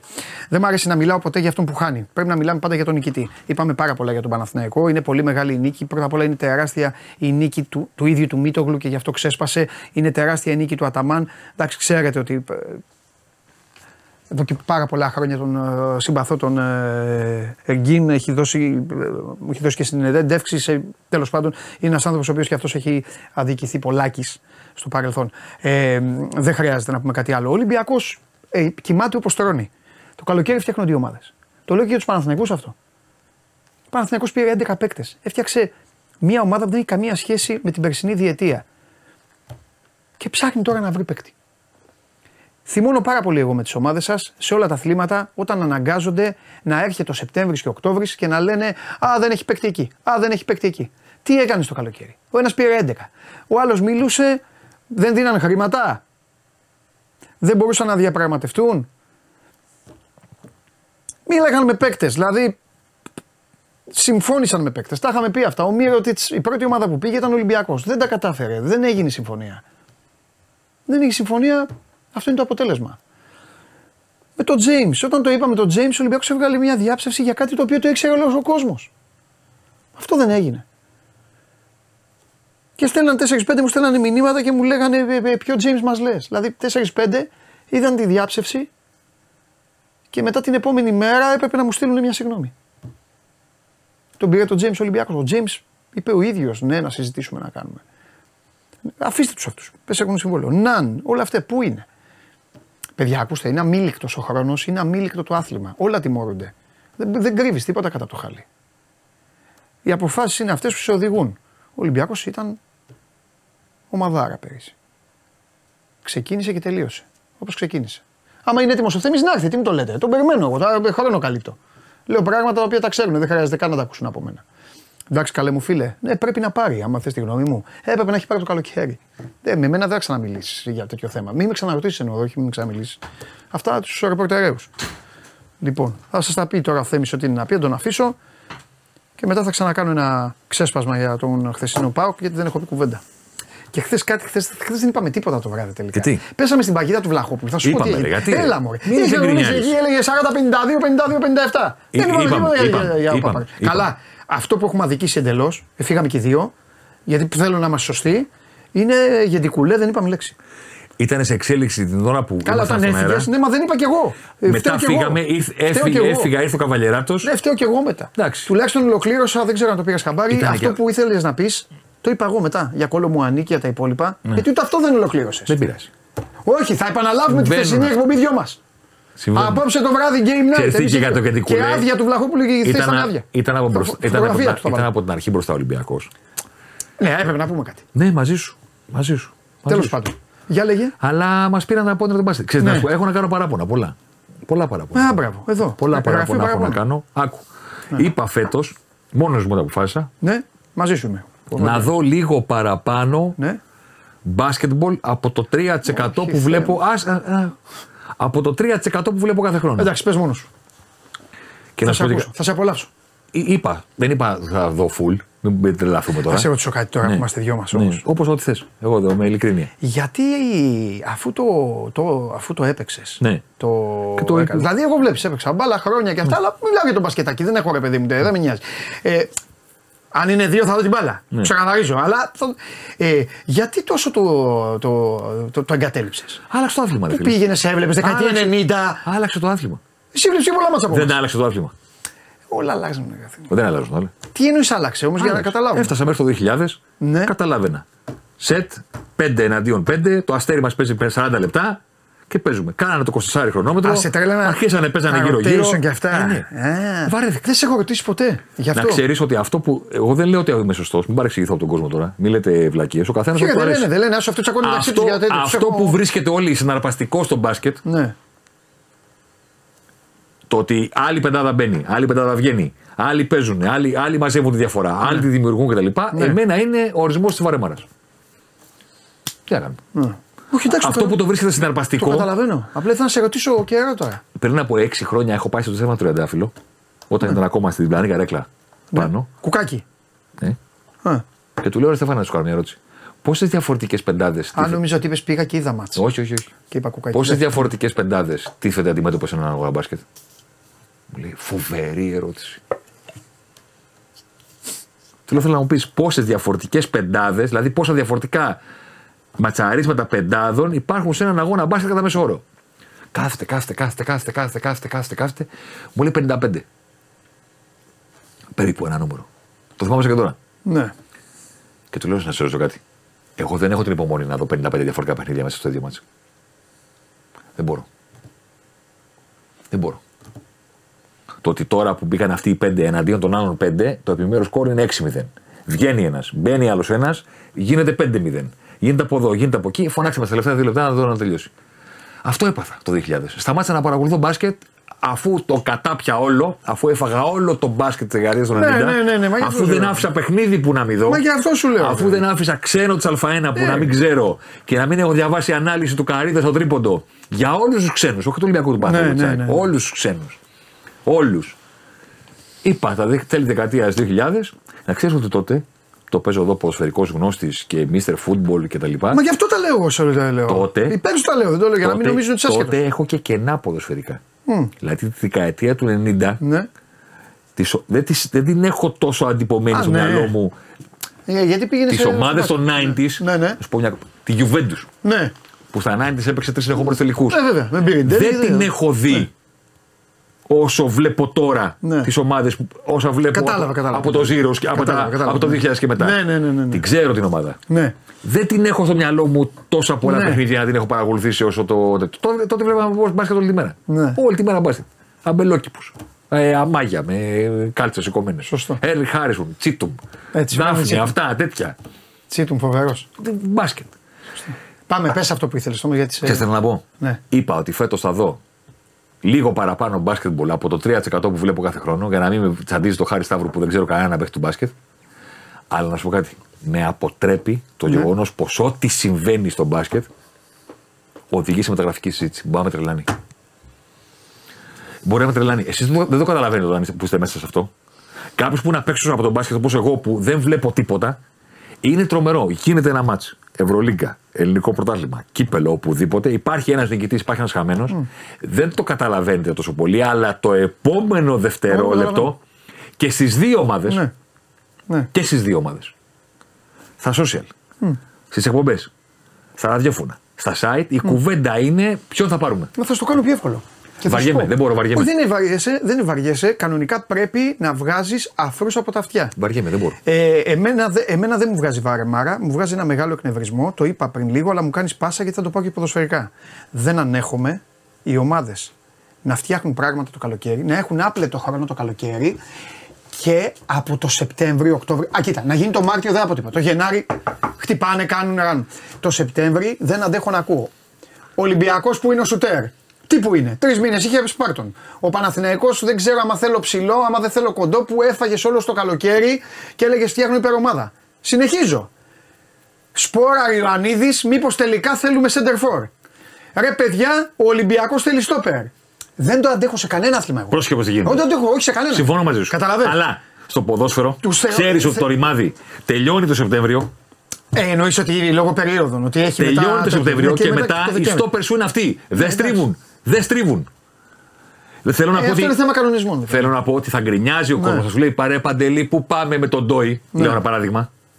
Ο Ναι. Ολυμπιακός. Ναι, ναι, ναι. Θέλουμε ένα στόπερ βαρβάτο και η ομάδα πετάει. Ναι. Θα το πει μία, θα το πει δύο. Και θα περιμένει. Δεν θα το κολλάει μετά από κάθε παιχνίδι. Ναι. Ε, τριάρι που να παίζει με πρόσωπο, όχι ένα τεσάρι, Ναι, όχι ναι, ένα ναι. σουτάρι. Ναι. Ε, χρειαζόμαστε. Δεν, βαριέμαι πάρα πολύ. Ναι, εντάξει. Βαριέμαι πάρα πολύ. Εγώ το ξέρεις καλά, τις μεταγραφές βαριέμαι και στο ποδόσφαιρο. Καλά, ναι. ναι. Το καλοκαίρι είναι η χειρότερη περίοδος μου. Τουλάχιστον κάποια στιγμή τελειώνει και λέμε, παιδιά, αυτή είναι η ομάδα. Πάμε τώρα να συζητήσουμε. Ναι, ναι, ναι. Ο Ντένσε, Φορτούνης, ο Καμαρά, ο Έσε, Ναι. ο Ντεσπότοφ, ο Σδόεφ, Ναι. τη ΣΑΕΚ, του Παναθναϊκού, ο τέτοιος, ο Αράο, ε, έδωσε το κέντρο ο Γιωβάνοβιτς. Τι του κάνουν αυτοί, ο Μλαντένοβιτς, ο Τζούρισιτ. Να μιλήσουμε. Δεν μπορώ να συζητάω συνέχεια για κάποιους που θα έρθουν. Ναι. Δεν βαριέμαι. Δεν, δεν βλέπω τα Και οι παιχνίδια. οποίοι θα στο κάνω ακόμη καλύτερο. Οι οποίοι δεν θέλουν να έρθουν, το έχουν αποδείξει. Δηλαδή σε, σε βαθμό που αν έρθουν. Σωστό. Που αν έρθουν. Ε, μα κάτσε ρε φίλε. Εγώ δεν το ξέρω αυτό. Παρακαλά η μισή Ευρώπη τον μπασκετμπολίστα ναν. Ναι, εντάξει, Καλά κατάλαβα. κάνει το παλικάράκι, εγώ μαζί του είμαι. Το παιδί φωνάζει. Σου λέει, θέλω να κάτσω στην πατρίδα μου. Εντάξει, κατάλαβα. Αν έρθω, θα μου δώσει τα μηδενικά Παντελή, στην τράπεζα και εγώ θα δεν ό,τι φτάνω κάνω. μέχρι εκεί. Εκεί πάμε. εγώ δεν καλά, ξέρω ρε. ποιος είναι ο Ναν. Ναι, ρε, παιδί, εσύ καλά, μπορεί να καλά. είσαι ο Ναν και να μην το ξέρω. Ε, μπράβο, εγώ. μπορεί να είσαι εσύ, δεν ξέρω το πρόσωπό του. Το πιστεύεις, δεν έχω με τη μούρη του. Ε, εντάξει, δεν είχαν σχέση. Εμένα δεν με ενοχλεί το ότι δεν ξέρω ποιος είναι ο Ναν. Με ενοχλεί το ότι μιλά, δεν μιλάμε για αυτούς που παίζουν. Ναι. Ε, ποτέ. Α, εντάξει, Μιλάμε αυτό- συνέχεια για το. Εντάξει, αυτό είναι ελληνικό φαινόμενο. Αυτό Τουλάχιστον στο ποδόσφαιρο κάποια στιγμή σταματάει. Ναι. Ξέρεις τι, ακόμα και στην Ελλάδα, το ξέρεις πολύ καλύτερα από μένα. Είσαι πολύ πιο έμπειρος, παιδί μου. Ναι. Ξέρεις ότι όταν μια ομάδα χάνει, οι καλύτεροι είναι αυτοί που δεν παίζουν. Όταν θα κάνει λάθος ο, παρακαλώ. όταν θα κάνει λάθος ο Σισε, Ναι. θα πούνε να παίξει ο Μπα. Όταν θα κάνει λάθος ο Μπα, θα πούνε να παίξει ο Ρέσο. Φέρω παράδειγμα τον Ολυμπιακό που έγινε πέρυσι. Ναι, ναι, ναι. Τουλάχιστον αυτοί είναι στον Είναι, πάγκο, είναι, τους είναι, ξέρω. είναι παρόντες, είναι παρόντες. Ε, α- στο μπάσκετ ακούω συνέχεια φανταστικά πρόσωπα, όχι τα ονόματα. Ναι. Ένα τεσάρι που να γυρίζει από εδώ θέλουμε. Ναι, ναι, ναι. Θέλουμε ένα playmaker που να κάνει. Ποιο είναι αυτός, τι είναι αυτός; Ε, θα μπει σε λογισμικό. Δεν μπορώ, θα, θα βαριέμαι. το βγάλει το. ε, δεν το μπορώ, βγάλει. βαριέμαι. Δεν μπορώ. Τέλος Έχω, πάντων. θέλω να ασχοληθώ με τον μπάσκετ και δεν με αφήνει η, επο- η συζήτηση της επόμενης μέρας. Ναι, ναι. Όλοι συζητάνε κάτι παίχτε θέλουν. Εντάξει. Αυτός που έχασε διαλύεται, θέλει πέντε παίχτε. Αυτός που νίκησε, άλλους δύο-τρει Ε, δεν παίχτε. θέλει. Και θα Κάτι είμαστε θέλει. ακόμα. Ναι, ναι, ναι. ναι. Πω, πω, δεν μπορώ, τρελαίνομαι. Σου δίνω το φαγητό, το τρώ και λες, ήθελε λίγο ακόμα Λίγο, αυτό. θα Ε, το αυτό το φάει. φάγες, τελείωσε. Ναι, ναι, ναι. ναι. Έχεις δίκιο. Έχεις φέρει τίποτα; Δεν έχω φέρει τίποτα. Α, εντάξει. εντάξει. Θέλω να πω μόνο, επειδή χθες που κάναμε την κουβέντα για την ΑΕΚ, Ναι. Δεν το είχα πρόχειρο στο κεφάλι μου και δεν ήθελα να το πω στον αέρα για να μην μεταφέρω κάτι λάθος. Θυμάσαι που είπα στο Βαγγέλη, μάλλον ήσουν να. Ναι, που λέω, του λέω το Βαγγέλη, του λέω. Ε, η Άκη έχει ζητήματα φέτος αμυντικά. Δεν, έχει, δεν κάνει την περσινή της χρονιά μέχρι Ναι. στιγμής. Μέχρι στιγμής. Ναι. Μέχρι στιγμής, ακόμα και δεν μπορούν την Ελλάδα να εξετάσεις. Άσε την Ευρώπη που έχει- έχουν πλακωθεί να κάνουν πέναλτι, που έχει ένα δύσκολο όμιλο. Όλα παίζουν ρόλο. Φέτος στην Ελλάδα η ΑΕΚ σε σχέση με την περσινή της αμυντική λειτουργία, ξεκάθαρη διαφορά. Δεν είναι λίγο χειρότερη. Είναι αρκετά χειρότερη. Ναι. Το πόσο χειρότερη, ραντεβού στο τέλος του πρώτου γύρου. Καλύτερη αμυντική επίδοση μακράν ο ΠΑΟΚ την απείλησε λιγότερο από οποιαδήποτε άλλη ομάδα στο πρωτάθλημα φέτος. ναι. Καλά, εδώ φταίει και πάω. Φταίει και ο ΠΑΟΚ. Αλλά είναι και Δεν το ένα- λέω να μειώσω την ΑΕΚ, αλλά. είναι από τη μία λες, κύριε Πάοκ, τι έκανες; Δηλαδή, τι χάλια ήταν αυτά. Να χάσεις, να χάσεις. Εντάξει. Ναι, ναι. Να χάσεις, να χάσεις. Στο φινάλε ο Λουτσέσκου ένα-δύο παιχνίδια κλέβει στην Αθήνα. Αν βάλουμε και τα playoff. Δεν ξέρω αν. είναι- Δηλαδή, θα την κάνει τη ζημιά του. Πήγε στη λεωφόρο, πήγε να βάλει μπομπά. Του κάνανε το χ στο φινάλε. Κάποια playoff θα τα, πάρει- δεν μπορεί να τα πάρει όλα τα μάτια στην Αθήνα. Κάπου εκεί την κάνει τη ζημιά του. Τι εικόνα είναι αυτή; Και πόσο η ΑΕΚ χωρίς τα επιθετικά τσόπλα, είπε εντάξει, ωραία, Γιόνσον, Σιμάνσκι, Πινέδα, δεν θα κάνετε φάση. Πρώτο σου του πάω στο 85, αν είναι δυνατόν. Αν είναι δυνατόν. Αν είναι δυνατόν να χάσεις, να χάσεις. Να σε βάλουν με στα δίχτυα. Να διαβάσεις λάθος το παιχνίδι. Πέρυσι το Καρασκάκι ο Πάουκ Μανιμάνι έκανε άσχημο, τραγικό μα στα playoff. Θυμάσαι; Που σοφάρισε Ναι. και το βάλανε. το- το- Τίποτα. Τραγικό ματς στα playoff. Στην OPAP Arena ακόμα καλό παιχνίδι δεν έχει κάνει. Οκ. Στη λεωφόρο πήγε πέρυσι τον Παναθηναϊκό, τώρα έπαιξε καλύτερα από όλους. Θέλω να πω, δεν τους παίζει όλους καλά. Εντάξει, ε, Κάποιους ε. τους παίζει, κάποιους όχι. Πρώτο σουτ στο 85. Πρώτη φορά δηλαδή που εκτέλεσε ένα, όχι ευκαιρία, να εκτελέσει ένας ποδοσφαιριστής με τα πόδια του στο 85ο λεπτό με το ματς στο 2-0. Είναι δυνατόν. Τέλος πάντων. Ε, τελειώνουν οι αγωνιστικέ, σώνονται. Τέσσερις έχουν μείνει. Οπότε θα έχουμε πράγμα, ε. Σε, σε, έχουμε και τη διακοπή. Σε πέντε εβδομάδες, 5 Δεκεμβρίου, Δευτέρα. Δεν θα έρθω Τρίτη, να ξέρεις, μπορεί να μην προλάβω ούτε και Τετάρτη. Έλα, γιατί, Πέμπτη. γιατί παίζουν, παίζουν Δευτέρα βράδυ. Τι έχει πάει, πάλι έχει τέτοιο. Ε; Παίζουν Πακέτο, Δευτέρα ε; βράδυ. Το τελευταίο, ο πρώτος γύρος, η τελευταία αγωνιστική έχει δύο μάτια Δευτέρα βράδυ. Δεν μπορώ να βγάλω ανασκόπηση αν δεν είναι όλα τα παιχνίδια. Ε, καλά, 100%. Εντάξει, έλα Τετάρτη, Πέμπτη. Έλα πότε θες. Ε, πλησιάζουμε και έχουμε ήδη διαμορφωμένα φοβερά πράγματα. Φοβερά. Για τους μεγάλους. Φοβερά. Θα έχουμε και συγκριτικό; Τι συγκριτικό. με πέρυσι. Φυσικά. Τέτοια εποχή. Όχι τέτοια εποχή, όλη την κανονική περίοδο. Α, εντάξει. Την κανονική περίοδο. Ναι, ναι, καταλαβαίνω. Όχι τα playoff. Όχι, όχι, όχι. τα playoff έχουν derby, είναι άλλη διαδικασία. Πέφτουν οι μεσιόροι, πέφτουν όλα. Ε, κανονική περίοδος με κανονική περίοδος. Και όταν κάνω σύγκριση μιας ομάδας με πέρυσι και πρόπερσι του εαυτού της, δηλαδή ο Παναθυνακό του Γιωβάνοβιτς φέτος πλέον έχουμε να δούμε τρεις χρονιέ του Γιωβάνοβιτς κανονικά. Ναι, ναι, ναι. ναι. Την πρώτη του, που τον πήγε, πώς το ξεκίνησε τον Παναθηναϊκό. Βέβαια, στο Ναι. Καλά, Γιωβάνοβιτ. ξέρουμε όλοι ποια είναι μακράν η πιο βελτιωμένη ομάδα. Λόγω της περσινής της, όχι λόγω των φετινών, αλλά λόγω των περσινών. Για πες. Ολυμπιακός. Μακράν. Τον βοηθάει και το πρόγραμμα. Ε, ρε Θέμη, τι να σου πω με αυτό που γίνεται, λέω, τι να κάνω. Τον βοηθάει και το πρόγραμμα. Ναι. Δηλαδή αυτή τη στιγμή. Και με ένα ματσμίον. Ναι, δεν ένα ξέρεις ματσμίον τι θα είναι γινόταν υπέρ, είναι μετά. υπέρ του το ένα ματσμίον. Γιατί, Α, είναι, ναι. γιατί είναι derby. Στο derby πάντα βγαίνει χειρότερος. Ναι, αλλά μπορεί να γινόταν ε, μακελιό. Μπορεί να γίνει ένα μακελιό, αλλά και πάλι π.χ. η άμυνά του είχε ήδη απειληθεί περισσότερο από οποιοδήποτε άλλο παιχνίδι. Σωστό και αυτό. Από τον Παναθηναϊκό. Βέβαια, ναι, Στον ναι, ντέρμπι ναι. οι μέσοι όροι σου Έχεις δίκιο. ε, δυσκολεύουν. Έχεις δίκιο, Είναι, είναι πολύ πολύ δύσκολο μια δύσκολο. ομάδα Ναι. να πάει σε ντέρμπι Ναι. και να κάνει επίδοση καλύτερη του μέσου όρου της. Ναι, ναι, ναι. ναι. Τέλος πάντων, Το εντάξει. ντέρμπι πάντα σε χειροτερεύει. Οκ. Πάντα σε χειροτερεύει. Και Εντάξει. έρχεται μετά ο Ατρόμητος, η Λαμία και ανεβαίνει. Ναι, η και μέση- ανεβαίνεις. Και ανεβαίνουν οι μέσοι όροι σου. Οπότε με ένα ντέρμπι λιγότερο είναι καλύτερη οι μέσοι όροι. Ναι. Βάλε και το γεγονός ότι μόνο ένα έχει δώσει εκτός. Την ΑΕΚ και δεν θα δώσει άλλο. Είχε και τα μαζεμένα του Καρασιάκη στην αρχή. Τον έχουν πάει και Ναι. Εντάξει, ναι. η- το πρόγραμμα. Λίγο. Δεν σου λέω ότι εκεί οφείλεται μόνο η βελτίωση του. Καλά, δεν μπορεί να φύγει. Αλλά Έχουν εγώ- άλλοι παίκτες, άλλη μπάλα, άλλη ομάδα. Δεν είναι. έτσι. Εγώ βλέπω τα, που βλέπω τα νούμερα, παιδί μου, τον έχει βοηθήσει το συγκεκριμένο κομμάτι. Ωραία. Πριν φύγεις, θέλω σήμερα να τελειώσεις με ένα παραλήρημα Μέση. Σήμερα το θέλω. Ένα παραλήρημα θέλω. Αφιερωμένο έτσι. Να πω γιατί το θέλω. Γιατί έχει πάρει πολλές μπάλες. Αλλά νομίζω ότι αυτή η μπάλα, από όλες που έχει πάρει, αυτή την μπάλα θα πρέπει να τη βάλει λίγο πιο πάνω, να την έχει, να τη βλέπει γιατί είναι μπάλα μουντιάλ. Ναι. είναι μπάλα σεζόν ε, ε, Ξέρεις, ένα πλάκα σε τώρα. κακή Θα σου ομάδα. πω κάτι. Έπαιζε σε κακή ομάδα. Θα σου πω κάτι. Δηλαδή, Ο, τις μπάλες έπαιρνε για την μπάρτσα. Άντε να ο το πω έτσι. κοντός Τώρα τι- την πήρε για την πατρίδα του. ο κοντός ποτέ δεν ξέρεις τι θα φέρει το μέλλον. Αλλά ο κοντός θα περάσει περί- σχεδόν δεν ξέρω και εγώ πόσα χρόνια όσο παίχτη με τις περισσότερες χρυσές μπάλες στην ιστορία του ποδοσφαίρου. Ναι. Και όσο παίχτη ο οποίος ασχολήθηκε λιγότερο από οποιονδήποτε άλλο με αυτό το συγκεκριμένο βραβείο. Δεν, της έκανε, δεν την έκανε ποτέ μόνη της χρυσή μπάλα. Ο Μέση. Μόνη ποτέ. της πήγαινε έτσι κι αλλιώς αυτό. Ναι. Ποτέ. Δηλαδή όλη αυτή η κουβέντα εναντίον του ότι κάποιες χρονιές, κάποιοι άλλοι δεν ήταν καλύτεροι ποδοσφαιριστέ από το Μέση. Ποτέ κανένας δεν ήταν καλύτερο ποδοσφαιριστή από το Μέση. Κάποιοι όμως έπρεπε να γνωριστούν περισσότερο επειδή κάνανε Όχι, καλύτερη αλλά σεζόν. ε, μία, μία θα την έδινα στη συμπέκτη του, ας πούμε. Στον Τζάβι, στον Μιέστα, κατάλαβες. Γιατί. Ναι, κατάλαβα. Πεθάνανε κι αυτοί. Ξέρεις το πρόβλημα. Μα, έτσι, μόνο έτσι Μοι- γι' αυτό. Μοιράζονταν ψήφοι μεταξύ τους. Ναι, ναι, δηλαδή ρε. αυτοί που λέγανε, Δεν το συζητάμε. αυτοί που λέγανε ωραία, να μην την πάρει το 10 ο Μέση, ρε παιδί Ναι. μου. Παρότι αυτά που κάνει δεν υπάρχουν. ε. Ναι. Να την πάρουν οι άλλοι. Ναι. Οπότε που ξεκίναγε η κουβέντα να την πάρουν οι άλλοι και κανέναν. Ο Τσάβη. Όχι, ο Ινιέστα. Ο Ινιέστα. Ο Σνάιντερ. Α, όχι.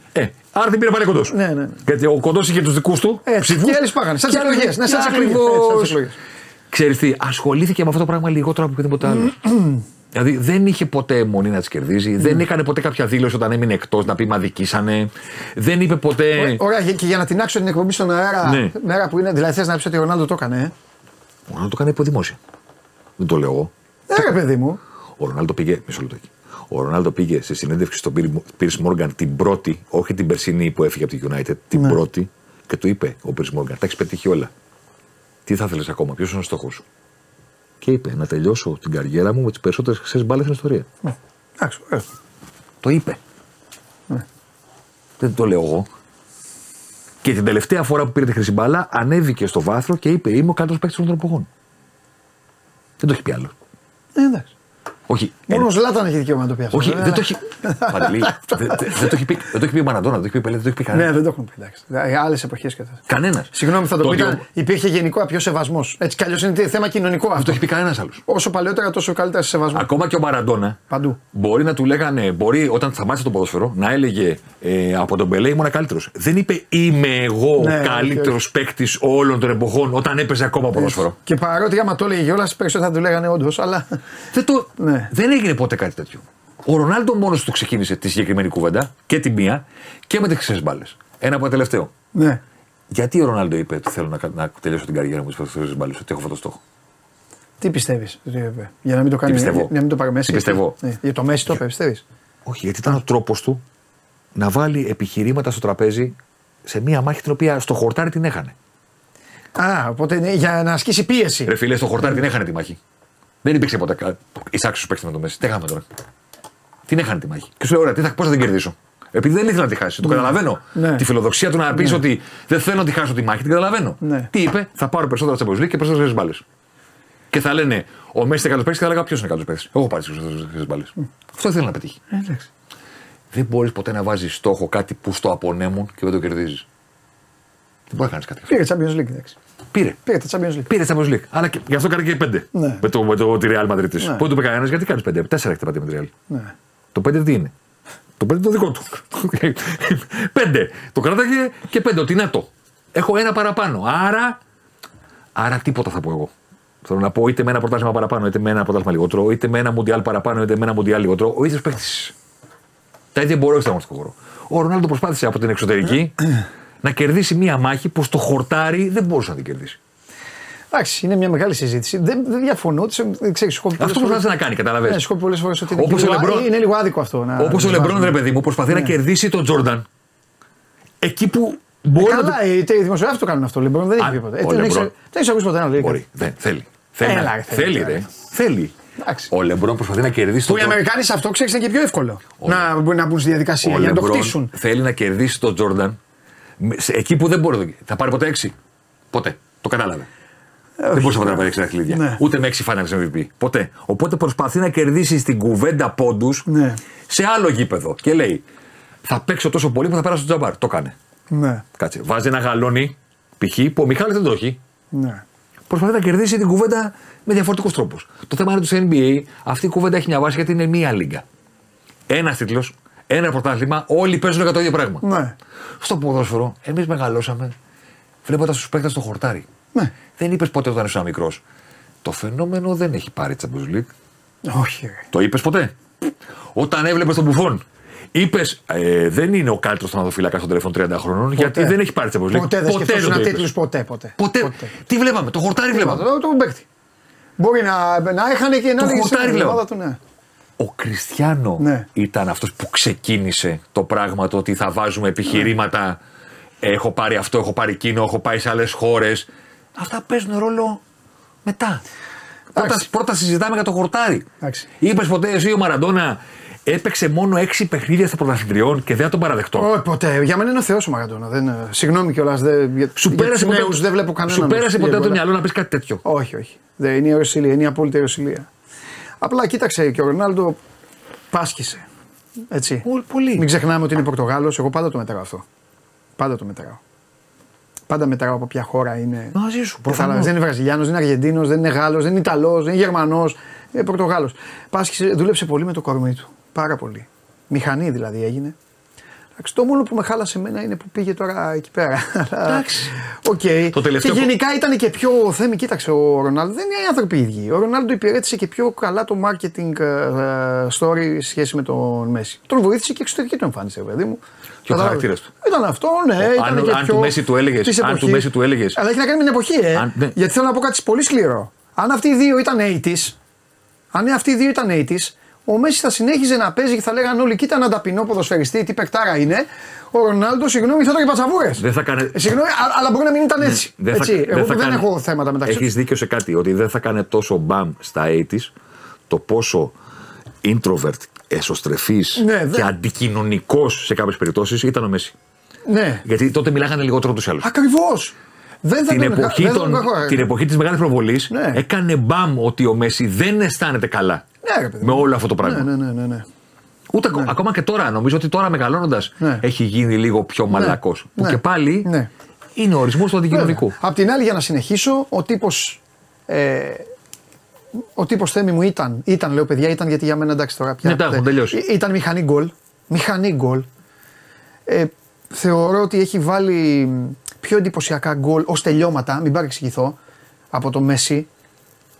Με Στο κατάλαβες. τελείωμα, κατάλαβες. Αλλά τον βοηθούσε όλη η αθλητικότητά του, το ύψος του, ο- ε, όλα αυτά. Τέλος πάντων, μπράβο μας που τους ζήσαμε, εγώ λέω αυτό. Μπράβο μας που τους ζήσαμε και τους ευχαριστηθήκαμε.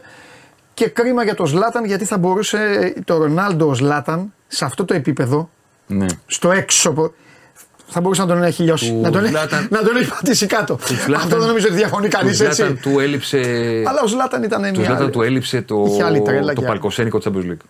Ναι, μόνο εντάξει. Και Ο άλλη- Ζλάταν, ο Ζλάταν έγινε ο επαγγελματίας πρωταθλητής. Ναι. Επαγγελματίας πρωταθλητής στη χώρα του. Δεν υπήρχε ομάδα στην οποία μην πήγαινε και να μην έπαιρνε το πρωτάθλημα. Ναι.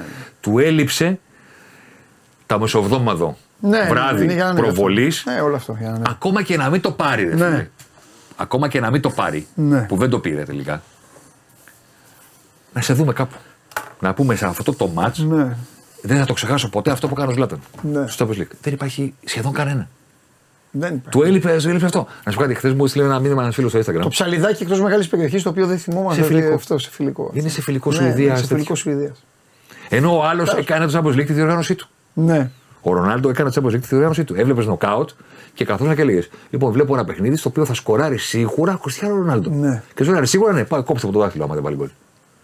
Σε κάνει να πιστεύεις ότι είναι το πιο απλό πράγμα στον κόσμο το να βάλεις τελικό ε, γκολ σε, σε νοκάουτ Champions League. Ο Κριστιανό. Δεν δεν το πάρει να το, το σέρεις κανένας αυτό. Όχι, παιδί, γι' αυτό σου λέω, έχει βγάλει. Μου ήθελε να μείνει ένας φίλος τη και μου λέει να σε ρωτήσω κάτι. Μου λέει: Ο Ντεμπρόινε δεν είναι αδικημένος; Και με αυτό σου θα φύγω. Θα σου πω κάτι. Δεν μπορεί να. Ναι. Ότι παιδί μου εντάξει, ο, ο, ο Μέσι είναι πήρε τη χρυσή μπάλα. Ο Χάαλαντ δεύτερος. Ο Εμπαπέ τρίτος. Ο Ντε Μπρόινε γιατί είναι τόσο εκτός συζητήσεων; Α πω μια κουβέντα. Καυτουνού Νομίζω τον κρεμάει το Βέλγιο. τον κρεμάει το Βέλγιο, αλλά ακόμα και με τη City. Ακόμα και με τη τη City πάνω να ρωτήσεις κάποιον τα τελευταία πέντε χρόνια ποιος ο καλό παίκτης θα σου πούνε όλοι Ντε Μπρόινε. Ναι, ναι, 100%. Και θα σου πούνε, πες μου ένα ματς από League. Πες μου ένα βράδυ. Φίλε, πήγαν δύο φορές τελικό. Χτύπησε και στους δύο. Ναι, ναι, χτύπησε και στους δύο. Χτύπησε και στους δύο. Χτύπησε και στους δύο, είναι καντέμιση. Του λείπει. Ρε παιδί, κατάλαβες; Ναι. Του λείπει η μεγάλη παράσταση, ρε παιδί μου. Η μεγάλη βραδιά. Αυτή που έχουμε ζήσει από τον Εμπάπε, τον Μέση, τον Κριστιανό, τον Ανρί, τον το, το Τζέραρτ, τον το Φίγκο. Όλους τους παλιούς τους βλέπαμε ένα βράδυ και λέγαμε Παναγία μου, σήμερα το βράδυ της Αμποσίκα αυτό ήταν συγκλονιστικός. Τι να κάνουμε, τα βράδια τα ευρωπαϊκά είναι λίγο διαφορετικά. Του λείπει η βραδιά. Ναι. Τον βλέπεις και τον, δεν το πιστεύεις τι παίχτε είναι. Δεν, το, δεν, δεν έχει κάνει μια βραδιά μεγάλη. Μία να του καθίσει. Ακόμα και στο τελικό βγήκε δύο φορές με κλάματα, ρε φίλε. Ναι, αλήθεια. Με- Βγήκε δύο φορές με κλάματα. Με, τη, με την Τσέλσι τον χάνουνε. Έχει βγει αλλαγή στο 30. Με, τη- τώρα με την Ίντερ το πήρανε. Πάλι βγήκε κλαμένος.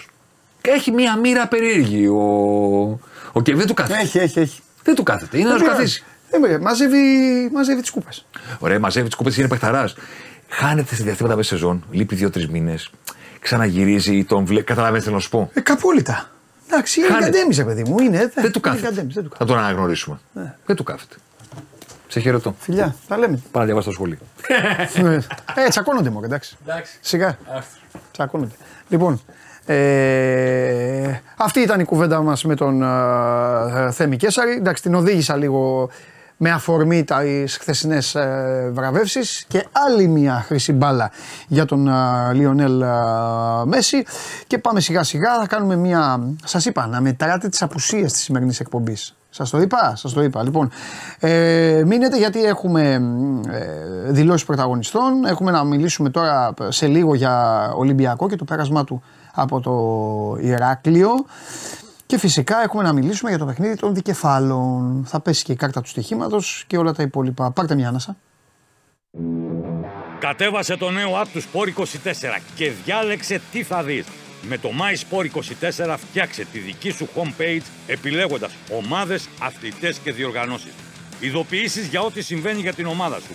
Match Center, Video Highlight, Live εκπομπές και στατιστικά για όλους τους αγώνες. Μόνο αθλητικά και στο κινητό σου με το νέο Sport 24 app. Κατέβασέ το! Λοιπόν, ο χρόνος έχει περάσει στην εκπομπή και υπό την απειλή να γίνει Μπεν Χουρ θα το καλπάσω λίγο κοντά μου, απέναντί μου, από το News 24 Ο Νίκος Γιανόπουλο, μπαμ μπαμ να μας πει ο Νίκος τι έχει επικαιρότητα. Γεια σου, γεια σου Νίκο μου. Καλημέρα σας, πώς είστε; Μια χαρά, πολύ ωραία. Μεγάλη νίκη χθες στο μπάσκετ. Ναι, Γι' αυτό δεν ήρθε ο Χωριανόπουλο, ξέρεις. Ε. Εγώ δεν λέω τίποτα. Εγώ είπα όταν ξεκίνησε η εκπομπή στο λαό να μετρήσει απουσίες. Τίποτα άλλο δεν έχω πει. Μέτρησε. Εσύ το είπες. Ε, ήθελε- Μετράει απουσίες ο κόσμος. Ε, τον έστειλε να φάει ένα μπαγκλαβά που είναι τουρκικό γλυκά, ξέρεις. Ωπα, πα, πα, πα, πα, πα. Για πάμε. Ε, τι να πούμε τώρα, το- η κατάσταση με την επικαιρότητα δεν είναι πάντοτε ποτέ ευχάριστη, αλλά τις τελευταίες μέρες δεν είναι καθόλου διόλου ευχάριστη, γιατί στο Παλαιστινιακό η αιματοχυσία συνεχίζεται. Σύμφωνα με τον τελευταίο αναπολογισμό, οι νεκροί Παλαιστίνοι στη λωρίδα της Γάζας φτάνουν τους 8.306. Αυτή η ακρίβεια μας μάρανε σε αυτό το κείμενο ζήτημα. Η Ισραηλινή επιχείρηση του, των Ισραηλινών ενόπλων δυνάμεων συνεχίζεται τώρα στη βυροδιωτική Γάζα. Δεν έχουν κάνει μαζική εισβολή με πάρα πολλά άρματα και πάρα πολύ στρατό, αλλά μπαίνουν σιγά σιγά και προσπαθούν ουσιαστικά να αποκόψουν την επικοινωνία στη Γάζα από το βορρά προς νότο για να έχουν στη συνέχεια πιο εύκολη δουλειά. Η ανθρωπιστική καταστροφή, όπως καταλαβαίνεις, στη συγκεκριμένη περιοχή του πλανήτη είναι τεράστιων διαστάσεων. Μιλάμε για μια περιοχή η οποία ενώ έχει έκταση όπως η Άνδρος, έχει πληθυσμό 2 εκατομμύρια κατοίκους. Καταλαβαίνει κανείς ότι κάτω από πολεμικές συνθήκες και κάτω από τέτοια πίεση είναι πάρα πολύ δύσκολο για τους ανθρώπους να επιβιώσουν και προφανώς πάμε για μια νέα προσφυγική κρίση. Από εκεί και πέρα στα δικά μας έχουμε ενδιαφέροντες ειδήσεις σε ό,τι αφορά το οικονομικό κομμάτι. Για το Airbnb ο κόσμος πρέπει να ξέρει ότι από εδώ και πέρα, εφόσον νοικιάζει το σπίτι του, τα ε, δεδομένα και τα, και τα κριτήρια που θα βάζει η πολιτεία θα είναι πιο αυστηρά γιατί παραπονιούνται και τα ξενοδοχεία. Υπάρχει μια πιο αυστηρή πλέον πολιτική ε, και θα γίνει νόμος του κράτους τις επόμενες ημέρες θα γίνει και μια συγκεκριμένη, πιο συγκεκριμένη ας πούμε, κατάσταση όταν ψηφιστεί το νομοσχέδιο στη Βουλή. Δεν θα είναι τόσο εύκολο πλέον και δεν θα είναι και τόσο απλό. Γιατί όπως είπαμε και το ξενοδοχειακό. Εκμεταλλεύονται και οι διοκτήτες και ανεβάζουν τα νίκια. Ναι, και υπάρχει αυτό το πρόβλημα. Πρόλαβε γιατί υπάρχει μια στεγαστική κρίση γιατί ο κόσμος δεν βρίσκει νίκια να δεν βρίσκει ε, σπίτι να νοικιάσει. Και στον Πειραιά νομίζω ότι είναι μεγάλο το πρόβλημα. Παντού είναι το πρόβλημα. Σε όλη την Ελλάδα δεν είναι στην επαρχία. Και ιδίως σε περιοχές παντελή που υπάρχουν πάρα πολλοί φοιτητές. Στην ναι. Πάτρα, στη Θεσσαλονίκη, στο Ηράκλειο της Κρήτης κτλ. Δεν βρίσκει ο κόσμος να νοικιάσει γιατί όλοι τα έχουν κάνει Airbnb για να εκμεταλλευτούν την τουριστικό ίστρο. Από εκεί και πέρα, όποιοι, όποιοι, από τους συμπολίτες μας θέλουν να καταδώσουν τέλος πάντων το βάζω σε πολλά εισαγωγικά ναι, ε, ανθρώπους που φοροδιαφεύγουν κυρίως επιχειρήσεις, θα μπορούν να το κάνουν πλέον. Υπάρχει ειδική πλατφόρμα της ΑΔΑΕ. Τώρα, βέβαια, δεν ξέρω αν κατά πόσο αυτό είναι το, το σωστό, το πλέον σωστό για την καταπολέμηση της φοροδιαφυγής. Κάτι πρέπει να γίνει. Ναι, αλλά δεν πάντων, μπορείς να έχεις έναν αστυνομικό σε κάθε μαγαζί, θα κάνει τον αστυνομικό ο πολίτης. Οπωσδήποτε και υπάρχει μια διαθέσιμη πλέον ε, ψηφιακή πύλη στον, στο ΜΑΙΑ. Μπορεί ο κόσμος εκεί να μπαίνει να κάνει τις καταγγελίες του ακόμα και επώνυμα αν θέλει. Ναι.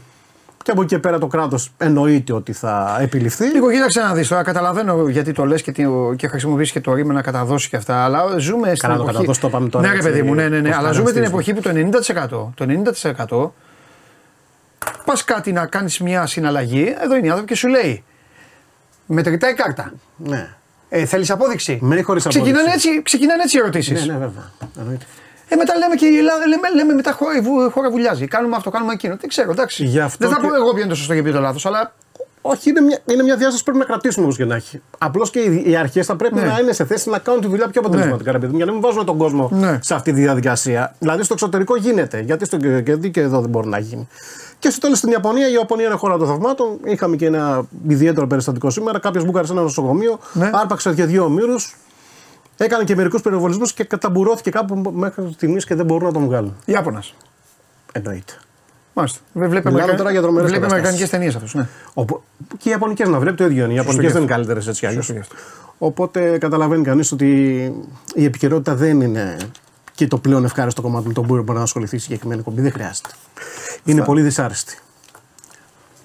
Σε ευχαριστώ πάρα πολύ. Εγώ ευχαριστώ. Να σε καλά, Νίκο μου. Αυτός είναι ο Νίκος Γιανόπουλο από το News 24 Μπείτε στο News 24 και θα δείτε απόντο ε, καταστροφέα, θα δείτε θέματα για την καθημερινότητα, για την πολιτική, την οικονομία και όλα τα υπόλοιπα. Φεύγουμε και πάμε σε ομάδα.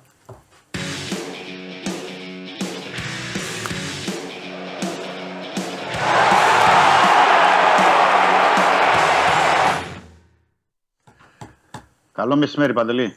Γεια σου, Δημήτρη μου. Λοιπόν, ψεκάστε, σκουπίστε, τελειώσατε. Ε; Και Σολμπάκεν μέσα και Γιώβετιτς μέσα και Μασούρας μέσα και Πορόζο μέσα. Έπρεπε να τα έχει το στοίχημα αυτά. Θα είχα πιάσει τώρα, θα ήμουνα ταμείο. Λοιπόν, για λέγε, τι έγινε, πώς, ε, ε τι έχει μείνει στον Ολυμπιακό; Ε, αρκετά πράγματα έχουν μείνει. Το πρώτο είναι ότι μετά την νίκη επί της West Ham ήταν η πρώτη φορά που ο Ολυμπιακός μετά από Ευρώπη φέτος είχε εκτός έδρας παιχνίδι και μάλιστα σε δύσκολη έδρα. Και όχι μόνο κέρδισε, αλλά το έκανε με πιστικό και κυριαρχικό τρόπο. Ναι. Απέναντι σε μια ομάδα η οποία είχε κερδίσει την ΑΕΚ και τον ΠΑΟΚ και δεν είχε δεχτεί γκολ. Ο Ολυμπιακός του έκανε στον Όφη δύο γκολ, τον κέρδισε και δεν δέχτηκε καν απειλή εντός αιστεία.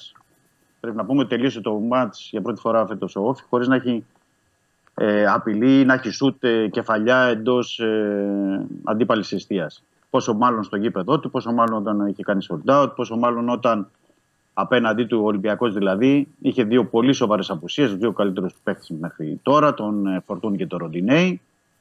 Συν τις όποιες αλλαγές που έπρεπε να κάνει ο Μαρτίνεθ για να φρεσκάρει, γιατί είχαν, υπήρχε μεγάλη καταπώνηση σε αρκετούς ποδοσφαιριστές όπως ο Ελκαμπή. Μάλιστα. Και από την αρχή για πρώτη φορά ο Γιώβετιτς και είχε και πρωταγωνιστές ε, το Ποντένσε φυσικά που πέτυχε τα δύο γκολ αλλά αυτοί που έχουν κάνει το απίστευτο παιχνίδι είναι ο Έσε με τον Καμαρά ένα ακόμα θα έλεγα τρομερό παιχνίδι γιατί όλη η δύναμη του Όφη όπως ξέρουμε πολύ καλά είναι στο, στον άξονα στο κέντρο με τον Μεγιάδο, τον Γκλάζερ και τον ε, ε, συγγνώμη μου διαφεύγει ο, ο τρίτος να τον δω. Ο Γκαγέγο Αγίος, ναι. Που, έγινε, που έρχονταν λίγο πιο πίσω.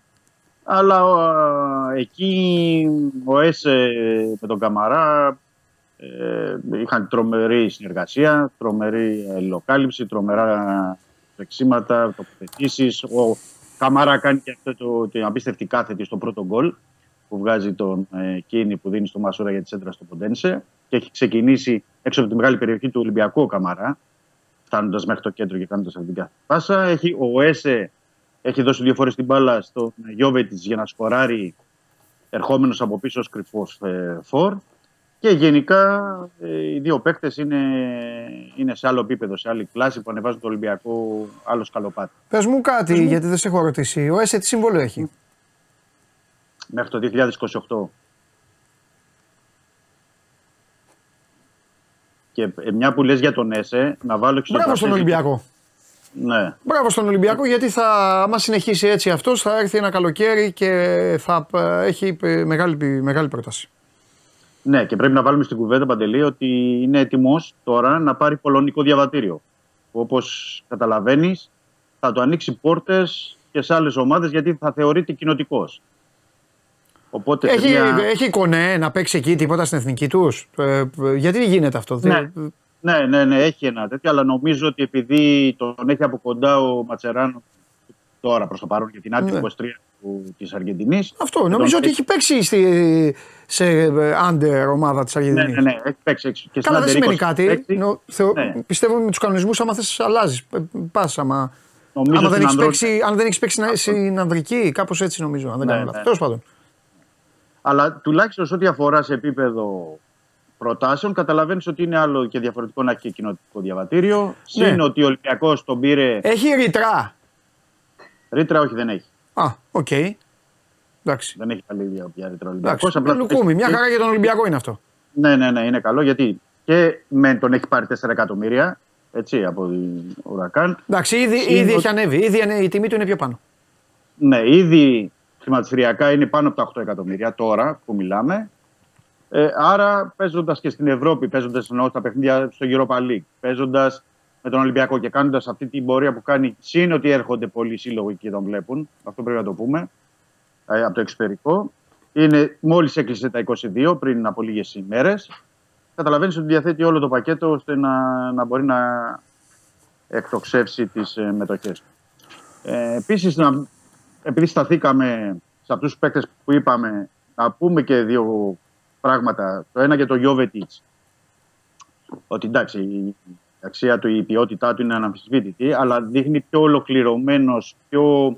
Δηλαδή, χθε με τις κινήσεις του και την assist που βγάζει τον Ποντένσε, που δεν τελειώνει και του τη δίνει το δεύτερο γκολ. Συν, αν είχε τελειώσει καλά τις φάσεις στο πρώτο ημίχρονο, θα είχε κάνει ένα τέλειο παιχνίδι. Δηλαδή, ε, υπάρχει πια ένας δεύτερος πόλος στην κορυφή του Ολυμπιακού που βλέπεις ότι δεν μπορεί να τα περιμένεις μόνο από τον Ελκαμπή, αλλά είναι και ο Γιώβη τη είναι εκεί και είναι και πιο ποιοτικά, πιο ολοκληρωμένος ε, παίκτης. Και το δεύτερο, να σταθούμε στον Μπορόζο. Ε, δεύτερο μεγάλο παιχνίδι απέναντι σε μια καλή ομάδα και σε δύσκολη έδρα που έρχεται μετά από αυτό με τη West Ham. Άρα έχουμε δύο ε, καλά δείγματα ε, του διεθνούς στόπερ από το Εκουαδόρ που είναι 23 χρονών, τώρα παίρνει και τα παιχνίδια και νομίζω ότι μπορεί να δώσει πράγματα. Ε, στην περίπτωσή του θα πρέπει να δούμε να πάρει σερία αγώνων. Ναι, Για να τα το είπαμε δει. χθες. Ναι. Αυτή είναι- ναι, και στην περίπτωσή του υπάρχει η ρήτρα αγοράς, Ναι. οψιόν αγοράς, έτσι μια που ρώτησες προηγουμένως για τον ΕΣΕ, όπως ε, ε, ρήτρα και οψιόν αγοράς έχει και ο Ποντένσε και ο Αλεξανδρόπουλος. Λέω αυτά τα παιδιά τώρα γιατί αυτοί είναι βασικοί και Καλά, στο αυτή λεγόμενο- είναι ανάποδα. Ο Και- ΕΣΕ ρώτησε αν έχει ρήτρα για να πάει να βάλει λεφτά άλλη ομάδα. Ναι, αυτή ναι, είναι ναι, ναι. δανεική Κατάλαβα. και ο Ολυμπιακό. Εσύ Ναι, το ναι. λες αν ο Ολυμπιακός θέλει να του θέλει να τους κάνει δικούς του. Αλλά καλά κάνεις και ε, το λες ε, για αυτούς. Θα έρθει, η στιγμή, θα έρθει η στιγμή που θα τεθεί Βεβαίως, αυτό. το- ναι. Καλά κάνεις και Γιατί- το λες. Γιατί ο Ποντένσε έχει ήδη 6 γκολ και 3 assist μέσα σε 9 μάτς. Ναι, ναι. Και έχει και μια λογική ναι. ρήτρα. Ο Αλεξανδρόπουλος το ίδιο.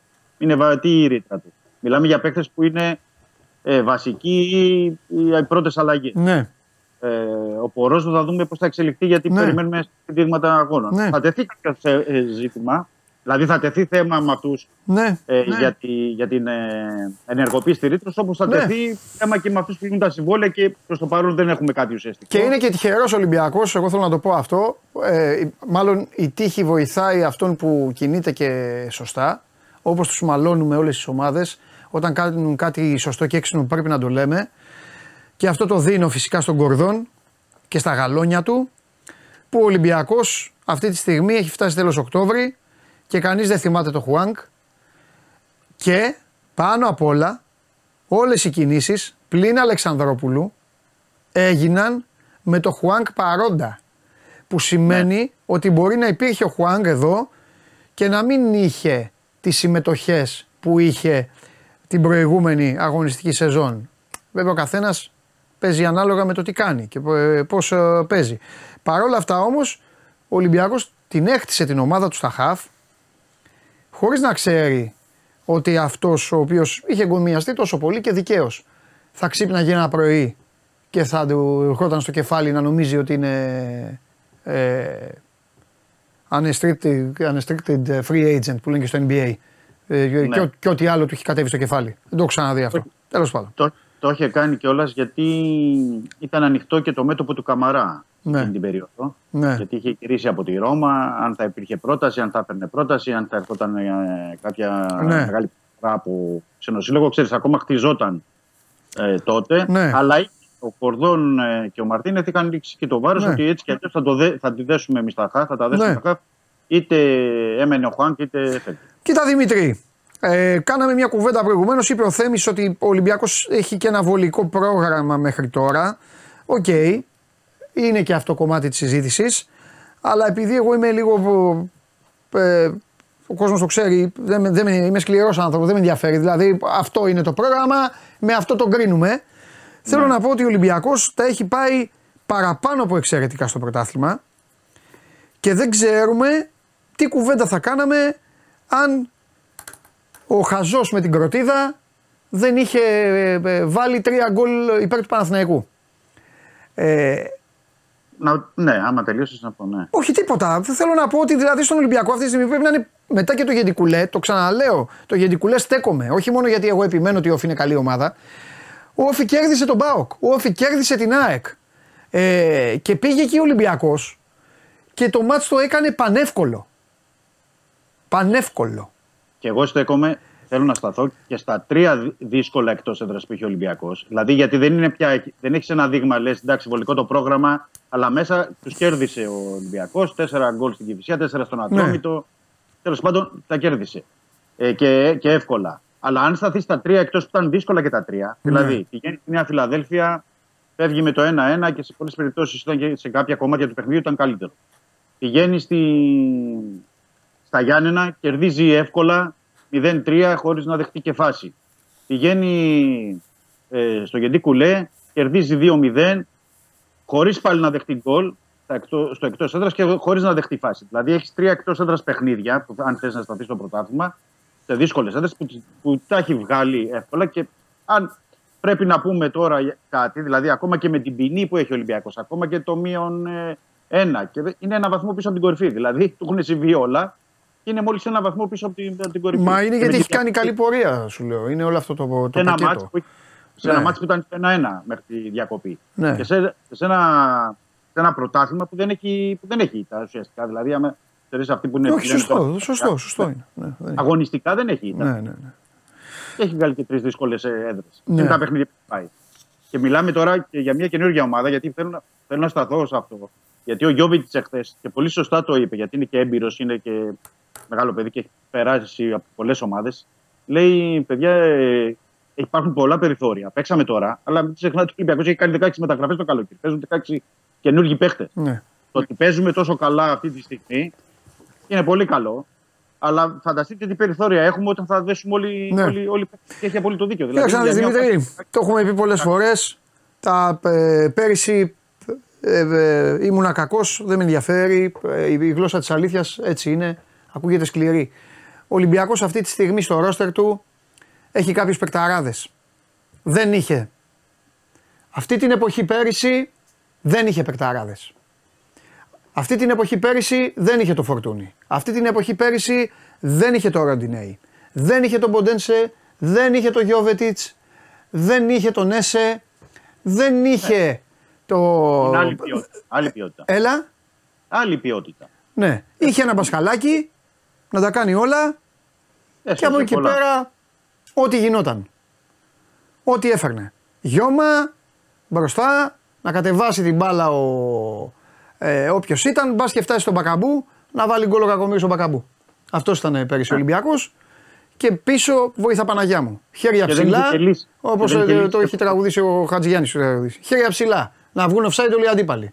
Καλυμμένοι οι αντίπαλοι, χέρια ψηλά η, η αμυντική του Ολυμπιακού. Και δεν Αυτός υπήρχαν ήταν ο και Ολυμπιακός. λύσεις. πάντοτε. Δεν υπήρχαν λύσεις. Τώρα βλέπεις έρχονται λύσεις. Δηλαδή έχεις έξω το Φορτούνι και το Ροντινέι. Δεν σου λέω τώρα το Φρέιρε και τον Ιμπορά, οκ. Ο, αλλά ο Φορτούνι Ροντινέι και βλέπεις ότι μια ομάδα κυλάει, ρολάρει, παίζει χωρίς να υπάρχουν κραδασμοί. Βλέπεις παίκτες που να είναι εκτός και να έρχονται από τον πάγκο ε, και να μην, ε, να, μην, να μην αλλοιώνεται η ταυτότητα της ομάδας. Αυτό είναι το που έχει πετύχει ο Μαρτίνεθ. Έχει μια, δώσει μια ταυτότητα που όποιος και να παίζει λειτουργεί. Και ακόμα δεν έχει πάρει και πράγματα από παίκτες που περίμενε ο Μαρτίνεθ. Γιατί πρέπει να σου πω ότι ο Μαρτίνεθ περίμενε να έχει πάρει περισσότερο από τον Σολμπάκεν, λέω για παράδειγμα. Ναι. Περίμενε να έχει πάρει περισσότερο από τον Σκάρπα, για παράδειγμα. Από τον Μπιέλ. Μιλάμε τώρα για τρεις παίκτες που δεν είναι στο επίπεδο που περίμενε ο Μαρτίνεθ ότι γιατί ξέρει τι παίχτε είναι και τι μπορούσε να πάρει. Και τι μπορεί να πάρει. Και ο Ολυμπιακός τα έχει καταφέρει όλα αυτά χωρίς αυτοί οι τρεις να είναι σε καλό επίπεδο. Μμμ, μμμ. Δηλαδή γιατί και ο Μπιέλ και ο Σολμπάκεν και ο Σκάρπα δεν, είναι, δεν έχουν δείξει ακόμα ε, τα πράγματα στον αγωνιστικό χώρο. Αλλά παρόλα αυτά, αν πάρει και από αυτούς κάτι περισσότερο, θα δούμε ένα πολύ διαφορετικό Ολυμπιακό και θα μπορεί και να κάνει και αυτό το. Ναι, φίλε που λες για το Χουάνκ θα σου απάνταγα, αλλά απαντάω με ονόματα, σε ονόματα μόνο, το είπα προηγουμένως, οπότε δεν. Ε, ένα Χουάνκ είχε πέρυσι, όντως το λέει τέλος πάντων. Είχε ένα Χουάνκ Ναι. πέρυσι και αυτός όταν, ήταν, α, ε, όταν ήταν καλά και όταν ήταν και καλά ο Εμβιλά, γιατί πέρασαν τα χρόνια και ο Εμβιλά δεν είναι οι ναι. ομάδες. Άντε να το ξαναπώ, εσείς νομίζετε ότι είναι μόνο η Ελλάδα και τίποτα άλλο. Εσείς νομίζετε ότι όλοι είναι ηλίθιοι, όλοι είναι τέτοιο. Πού είναι ο Εμβιλά, σε ποια ομάδα είναι Δημήτρη Εμβιλά; Ο Εμβιλά απολαμβάνει τις προπονήσεις του εκεί στη Γαλλία με τη δεύτερη ομάδα της Λιόν και τα Έτσι, λοιπά και ψάχνει ομάδα για τον Γενάρη. Α, μπράβο. Εντάξει. Δείτε οι παί- οι παίκτες που ήταν βασικοί πέρυσι στον Ολυμπιακό, πού είναι ή πού ήταν ή πού πήγαν ε, και πότε πήγαν και όλα τα υπόλοιπα. Έχουμε τίποτα άλλο; Όχι. Τώρα έχουμε ε, περιμένει. Α, να πω ότι είναι οι τιμωρημένοι γιατί συμπληρώσανε κάρτες και θα το βρούμε μπροστά μας για ένα παιχνίδι ο Καμαρά και ο Ρέτσος. Πες μου, ποια παιχνίδια έχει ο Ολυμπιακός; Ε, τώρα έχει, παίζει με τον ΠΑΟΚ. Δεν θα Οκ, αρχίσει εκεί, πάμε. Φυσικό, φυσικό είναι αυτό. Ας έχει τον Αστέρα Τρίπολης εκτός. Ναι. Ούτε. Ε, μ, έχει Πανετολικό. Πού; Να το δω μια στιγμή. Πανετολικός. Α, είναι πιο αργά. Είναι πιο μετά. Ο Πανετολικός είναι τον Δεκέμβριο. Ναι. Πρέπει να, είναι, μέσα. Πρέπει να το δω αυτό. Sorry. Έξω Αστέρας, ναι. Ε, πιστεύω με Πανετολικό θα τους βάλει. Οκ. Να εκτίσουν. Γιατί έξω είναι ο Πανετολικός; Είτε έξω είναι είτε μέσα. Γιατί Δεν έχει μπορεί το σημασία. τέταρτο παιχνίδι να είναι πιο εύκολο. Πρέπει να το δω τώρα. Έγινε ναι, φιλιά, ναι, Δημήτρη. Δεν Τι; το βρίσκω εδώ. Ρε Το εσείς. πρόγραμμα. Πρέπει να το δω. Α. Έλα Δημήτρη μου, τα λέμε. Έγινε. Καλό μεσημέρι. Γεια σου Δημήτρη. Λοιπόν, αυτά για τον Ολυμπιακό. Πάμε να ακούσουμε τι είπαν ο Ελίασον και ο Μουκουντή στον ένα και μοναδικό Μάνο Ναυροζίδη που βρέθηκε χθε στην ΟΠΑ Παρένα και κάρφωσε τον Μπάοκ. My thought is that after your injury in Tripolis, uh, today was your best game. You were everywhere, you had a goal, chance for assist. We will see something different from uh, Niklas Eliasson from now on. Uh, of course, uh, after an injury, it always takes some time to, to come back. So uh, I was out for some uh, some time, and of course, after it takes some time to come back. But uh, now, last uh, last months, I've started to feel very good again. So I feel good, and uh, the most important is that the team is doing well. So yes, I'm happy with that. I would like to ask you, today you think that Pauk was so bad or you really played so well? Because we saw that Pauk made his first chance, I think, in the 95 minutes. It was incredible by you. Uh, I think we, we made it difficult for them. Uh, we know that they have uh, quality players. It's a good team, so it's not easy to play against them. But I think we were very aggressive and and we fought it very hard together. So I think it was a good game from from us today. I would like to ask you regarding uh, Stankovic. You are a footballer, you feel it was a bad bad time in Marseille, but today the people, the, the team, they give a big hug to to Tsitsan, your uh, teammate. Video and then all the crowd shout his name. What do you think about all this? Oh, he's a, he's a very good goalkeeper and and uh, and good guy also. So, of course, everyone support uh, support him. We are a team, and uh, we know that uh, football uh, this is normal that it happens. So, uh, of course, everyone support him, and uh, he's been playing very good this season. So, yeah, we're happy for him. From uh, what you saw until now in the pitch and in the club, you have a, a tricky game against Kifisia and then Marseille. I know that you are thinking about Marseille, about uh, Kifisia, but I cannot ask you for Marseille. We saw that the game got a little bit wrong. Your thoughts about the next game? Do you think that your club is ready to win and go to the next round of Europa League? Uh, yes, of course. We believe in ourselves. Uh, it was a difficult game uh, away, but uh, uh, yeah, it's football. Sometimes uh, these kind of games will happen. So uh, we already put that behind us, and now uh, we have, uh, like you said, we have a game against Kifisia, and after we will uh, prepare against uh, Marseille. So we know that we are strong here at home, also in uh, in our stadium. So uh, yeah, we will go for it.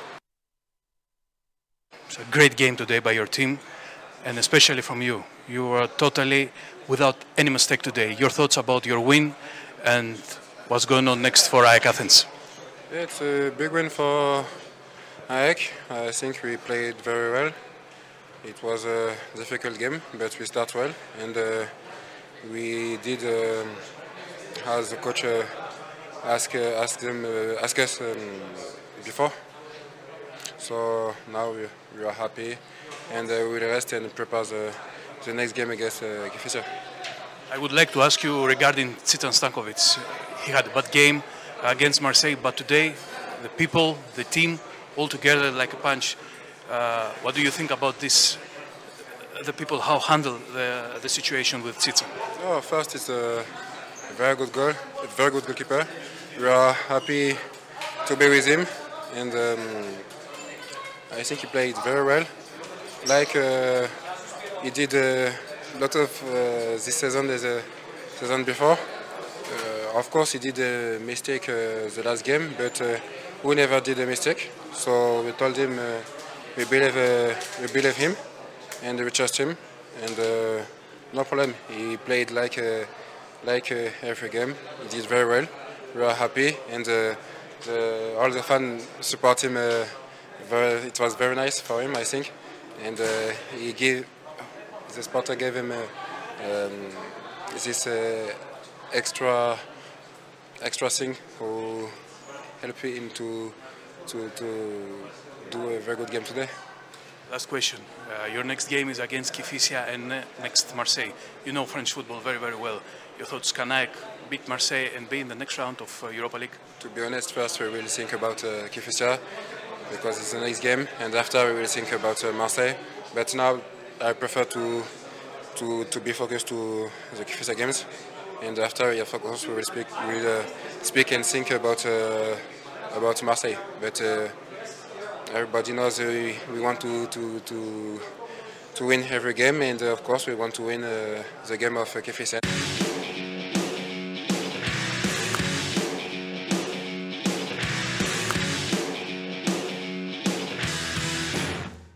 Μπράβο ρε μου κουντί. Μπράβο ρε μου κουντί. Έχω μεγάλο κόλλημα με αυτό. Ο Ναυροζίδης του είπε κυφίσια και ο Μουκουντή είπε κυφισιά. Όπως μια έβλεπα μια κυρία, ε, πήγε να ρωτήσει, έλεγε Παναθηνάικο Ολυμπιακός. Και απάντησαν οι παίκτες Ολυμπιακός, ο Παναθηναϊκός, αφού έτσι λέγονται οι ομάδες. Δεν μπορώ να το καταλάβω αυτό. Αυτό του δημοσιογράφου που πάει και σκοτώνει το όνομα της ομάδας της ελληνικής έτσι επειδή ήταν παλιά, Παναθηνάικο, Ολυμπιακός. Γιατί ρε, πες τον παίκτη αυτό. Κυφίσια του λέει ο Ναυροζίδης, χωρίς λόγο. Γιατί δεν του πει κυφίσια, Γιατί από πού και ω που σου να του πεις κυφίσια. Να δώσω ένα ευρωπαϊκό άρωμα στο φίλο μου τον Τρίγκα. Και ποιος σου είπε, ρε φίλε, ότι είναι ευρωπαϊκό άρωμα σκοτώνοντα το όνομα; Λοιπόν, και τώρα που είπε ε, Στρίγκας, λοιπόν, σταματήστε να κάνετε αυτά που κοροϊδεύετε στο chat. Ε, μίλησε ο Τρίγκα με τον Τενής για αυτό που λέτε για τον Αν. Δεν υπάρχει τίποτα. Μια ανάρτηση λέει έχει γίνει κάπου στα social ενός ανθρώπου. Και ε, τώρα το έχετε πάρει όλοι και το έχετε κάνει λύσα. Λοιπόν, εδώ τουλάχιστον παρακαλώ πολύ να διατηρήσετε τη σοβαρότητά σας. Ό,τι είναι επίσημο, ό,τι είναι σωστό, εδώ είμαστε και θα το πούμε. Πάει και αυτό. Λοιπόν, ε, θες να πεις εντεκάδα τώρα εσύ; Ο, δεν θα σου πω ενδεκάδα. Αλλά σε σένα αποφάσισα να ξεσπάσω. Ξέσπασε. Γιατί ήσουν στο γήπεδο. Θα ξεσπάσω σε σένα γιατί με τον άλλο δεν έχω καμία όρεξη να μιλήσω. καμία όρεξη να μιλήσω. Καμία όρεξη να μιλήσω. Δεν πετυχαίνει με πλέον με μυγοσκοτόστρα, δεν πετυχαίνει νεκρή μίγα. νεκρή μίγα δεν πετυχαίνει. Τους λέω εδώ, τους βγάζω σε όλους, τους λέω τις εντεκάδες τους, τους λέω τι πρέπει να κάνει ο προπονητή, πρέπει να κάνει. Αυτός δεν ακούει. Αυτός και ο Χρυστοφιδέλη δεν ακούν. Αποτέλεσμα είναι ο Μαρτίνεθ να βάλει τους 11 που είπα, να πάρει το μάτς περίπατο. Εντάξει. Αλλά ο. ο πες το, ο Μίτσος είναι και συμπαθέστατος. Με τον άλλο δεν θέλω να έχω καμία, κα, ε, καμία σχέση. Να του βάλω μαύρο μετά δηλαδή όταν Λοιπόν. το βγάλουμε. Παιδιά, δεν ξέρω ποιος είπε και τι έκανε. Εγώ σας λέω τι είπε ο Τρίγκας. Ακριβώς τι μου είπε. Τώρα δεν ξέρω. Μην με βασανίζετε. Ε, αν είπε κάτι ο Δημήτρης ο Γιανακόπουλος και όλα τα υπόλοιπα, ο Αλέξανδρος παρακολουθεί και θα τον ενημερώσει. Ο Αλέξανδρος είπε ότι έβαλε ε, κάποιο. Κα... Α, τώρα, δεν- Α, τώρα, Μάλιστα. Τώρα ο Τρίγκας λέει ότι και ο Δημήτρης Γιανακόπουλος στο Instagram το ανακοίνωσε. Όχι μόνο ο άνθρωπος αυτός που μας έλεγε στα social. Αν είναι όντως ανακοίνωση, είναι ε, επιτυχία του Παναθηναϊκού. Είναι πολύ καλός παίκτης ο Ναν. Πάρα πολύ καλός παίκτης. Εγώ μόνο αυτό θέλω να πω. Είναι πάρα πολύ καλός παίκτης ο Ναν. Και ε, φυσικά είναι παίκτης τον οποίο βλέπει ο Ολυμπιακός. Έβλεπε. Τάκ. Τον, α, είναι διπλή, διπλή, διπλή, διπλό χτύπημα Παναθηναϊκού. Γιατί και παίρνει ένα μπασκετμπολίστα, θα δούμε, θα δούμε τι θα κάνει στην ομάδα του, αλλά και ε, τώρα στέλνουν οι άλλοι το αναβάσετε στο site. Ρε παιδιά, εγώ είμαι κλεισμένος εδώ μέσα. τι θέλετε να κάνω; Τι μου το τι είμαι, γραφείο παραπώνων είμαι. Λοιπόν, και είναι παίκτης τον οποίο κοίταζε ο, ε, ο Ολυμπιακός. Άμα ο Αλέξανδρος έχει κάτι παραπάνω και θέλει, βγάλτε τον, ε. Δεν χρειάζεται Ντένις να σου κάνω εγώ ειδική παραγγελία. Λοιπόν, δεν μπορεί αυτό. Είναι από τους βασικότερους λόγους που το καλοκαίρι το σκεφτόμουν. Ναι, κάναμε πολλές συζητήσεις. Καταλαβες, δεν μπορεί. Δεν, ανίκητη, φίλε. Και εγώ δεν, το, δεν, έχω, δεν έχω αντοχή για αυτό το πράγμα. Είμαι. Πώς είπε ο Κιάνου Ρίβς, το έκανα και story. ένα και ένα κάνει πέντε. Πέντε κάνει. Πέντε. Όσο Ευχαριστώ θέλεις. πολύ. Ναι, δεν μπορώ εδώ τώρα. Έλα. Λοιπόν, ε, πάμε. Δεν θα σου πω αμέσως την ενδεκάδα. Όχι, θέλω να ξεσπάσω που λες, δεν Ξέσπασε, μας ναι, αρέσει. ναι, ναι, ναι. Και Τζιόρα πουθενά ξαφνικά. Ξαφνικά πουθενά. Νάσμπεργκ ξαφνικά στην 11. Χειρότερος παίκτης του Πάουκ. Αυτός δεν πρέπει να φοράει την ασπρόμαυρη φανέλα για να μπαίνει στο γήπεδο. Εγώ το, εγώ, το έχω πει στο στρατηγό. Μα ξέρεις. Για λέγω στρατηγός. Για πες Α, τι- έχεις κάνει- Ε, πες μου τι έχει κάνει. Για πες μου τι, Δεν, τι ε, έχει. δεν είναι πολύ κακός. Πες μου τι έχει κάνει ο Νάσμπεργκ στον Πάουκ. Πες μου. Τίποτα απολύτως. Τίποτα. Και χθες ο Αν μείνει χειρότερος έξω παίκτης του γηπέδου. κουλιαράκι, λέει ο Τζιομπάνογλου, ίσως μπει στόπερο και Τζιόρα. Το δεσαι αυτό; Ποτέ. Νάσμπερκ. Νάσμπερκ, χθες κουλιαράκι δεν ξέρω γιατί δεν μπήκε. Βιερίνια, τον οποίο δεν θα τον πουλήσει ποτέ, το έχω ξαναπεί, δεν θα πω κάτι για το Βιερίνια, γιατί έχει δώσει τόσα πολλά στον Πάο. Αλλά όταν η ΑΕΚ έχει τόσα θέματα, εκτός αν πόνταρε στα θέματα της ΑΕΚ και έλεγε ότι να, τώρα θα κάνω και ένα rotation, θα κάνω. Ο Μεϊτέ με τον Οσντόεφ μέχρι να στρίψουν. Είχαν ήδη χάσει ο Σιμάνσκι όπως έπαιζε χθες. Δεν ήταν ανίκητος. Τους είχε και τους δύο με το ένα παπούτσι. Και ο Σβάμπ να μπαινε μαζί. Και ο Δεν σωζόταν Ντάγκλας η κατάσταση. Αουγκούστο να γύρναγε στον Πάο. Δεν σώζονταν η κατάσταση. Και ο Τσιγκάρας να μπαίνει, με όλους να παίζει. Τους ηγετικούς χαφ, ο Σιμάνσκι έπαιζε με όλους. Και έτσι όπως πήγε το παιχνίδι, μεγάλες μπάλες να κατέβουν με χιόνι. Ποιος να την κατέβασε την μπα- μπάλα με χιόνι; Κανένας. Ο Ντάρκο Κοβάσεβιτς στα 25 του είναι ο Σαματά. Όχι. Πού να το Και κάνεις; θα σε φάνε ζωντανό οι άλλοι δύο. Και φυσικά Ντεσπότοφ με Ζήβκοβιτ, κακές επιστροφές. Και έρχεται και ολοκληρώνω με αυτό. Έρχεται το γκολ που απαγορεύεται να τρώει ομάδα στο σύγχρονο ποδόσφαιρο, το πρώτο γκολ της ΑΕΚ. Αν το φάει ομάδα τοπικού, ο προπονητής μπαίνει μέσα και λέει στους παίκτες βγείτε έξω. Βγείτε έξω, πάρ το 3-0 αντίπαλε, πάμε προπόνηση. Μετατόπιση άστα να πάνε. Όπου να είναι ήταν. Και ο Πινέδα ήταν αυτός, ένα χωράφι. Για ελιές ήταν ο Πινέδα. Δεν ήταν για παίξει μπάλα. Χωράφι. Ελαιοτριβείο μπροστά του. Και το τέρμα. Τον εκτέλεσε τον Κοτάξη και τι να πιέσει ο Μα Κοτάξης. εκεί στον γκολ του Πινέδα, άμα, άμα δεις από την αρχή τη Ε, μοιάζει ο φάση. Κοτάξη. Έχει κάνει ο Πινέδα, ξέρεις, για κάτσε να πάω. Και περπατάει ανενόχλητος. Από το κέντρο περπατάει ανενόχλητος μέχρι την περιοχή Ναι, του σκοράρει. ναι, ναι, ναι, Και φοβερή ναι, παλιά του Μάνταλου εκεί πέρα. Που τον είδε, δεν βιάστηκε. Διώξτε αυτό. Ναι. Ε, Ε, όχι, ο Πάουκ ήταν ανέτοιμος χθες. Αδιάβαστος και ανέτοιμος για να παίξει την ΑΕΚ. ναι. Ειδικότερα όταν βλέπεις ότι η ΑΕΚ ανεβάζει πολύ ψηλά τις γραμμές με τα δύο Ναι. στόπερ, θα χτυπήσει την πλάτη. Ο Πάουκ πήγε να το κάνει με καμινάδες καμινάδες στο Β' και στο Μουκουντή δεν περνάνε όταν θα σου πάρουν Ναι. τα βήματα. Δεν μπορεί, δεν μπορεί Ναι. να τους νικήσει κάποιος επιθετικός. Είναι Ναι. πολύ δύσκολο. Μάλιστα. Anyway. Τόση, τόση ώρα μιλάω και στέλνει ο Άρης Καλαϊτζάκης, άσε τον Αβροζίδη ήσυχο για το στρατηγό που υμνείς τι έχεις να πεις. Τόση να τη λέω. Για το στρατηγό. Παιδιά, μην κάνετε τέτοια. Ανήκει. Ναι, εντάξει μεγάλη, μαζί σου είμαι εγώ. Ε, Τι έχεις φέρει; Έλα να σου πω ένα τώρα που έχεις σκάσει πάλι γίνεται πόλεμος με τον Εμπαπέ. Με ποιον; Με τον Εμπαπέ. Έβγαινε χθες, έμπαινε μάλλον στη χρυσή μπάλα.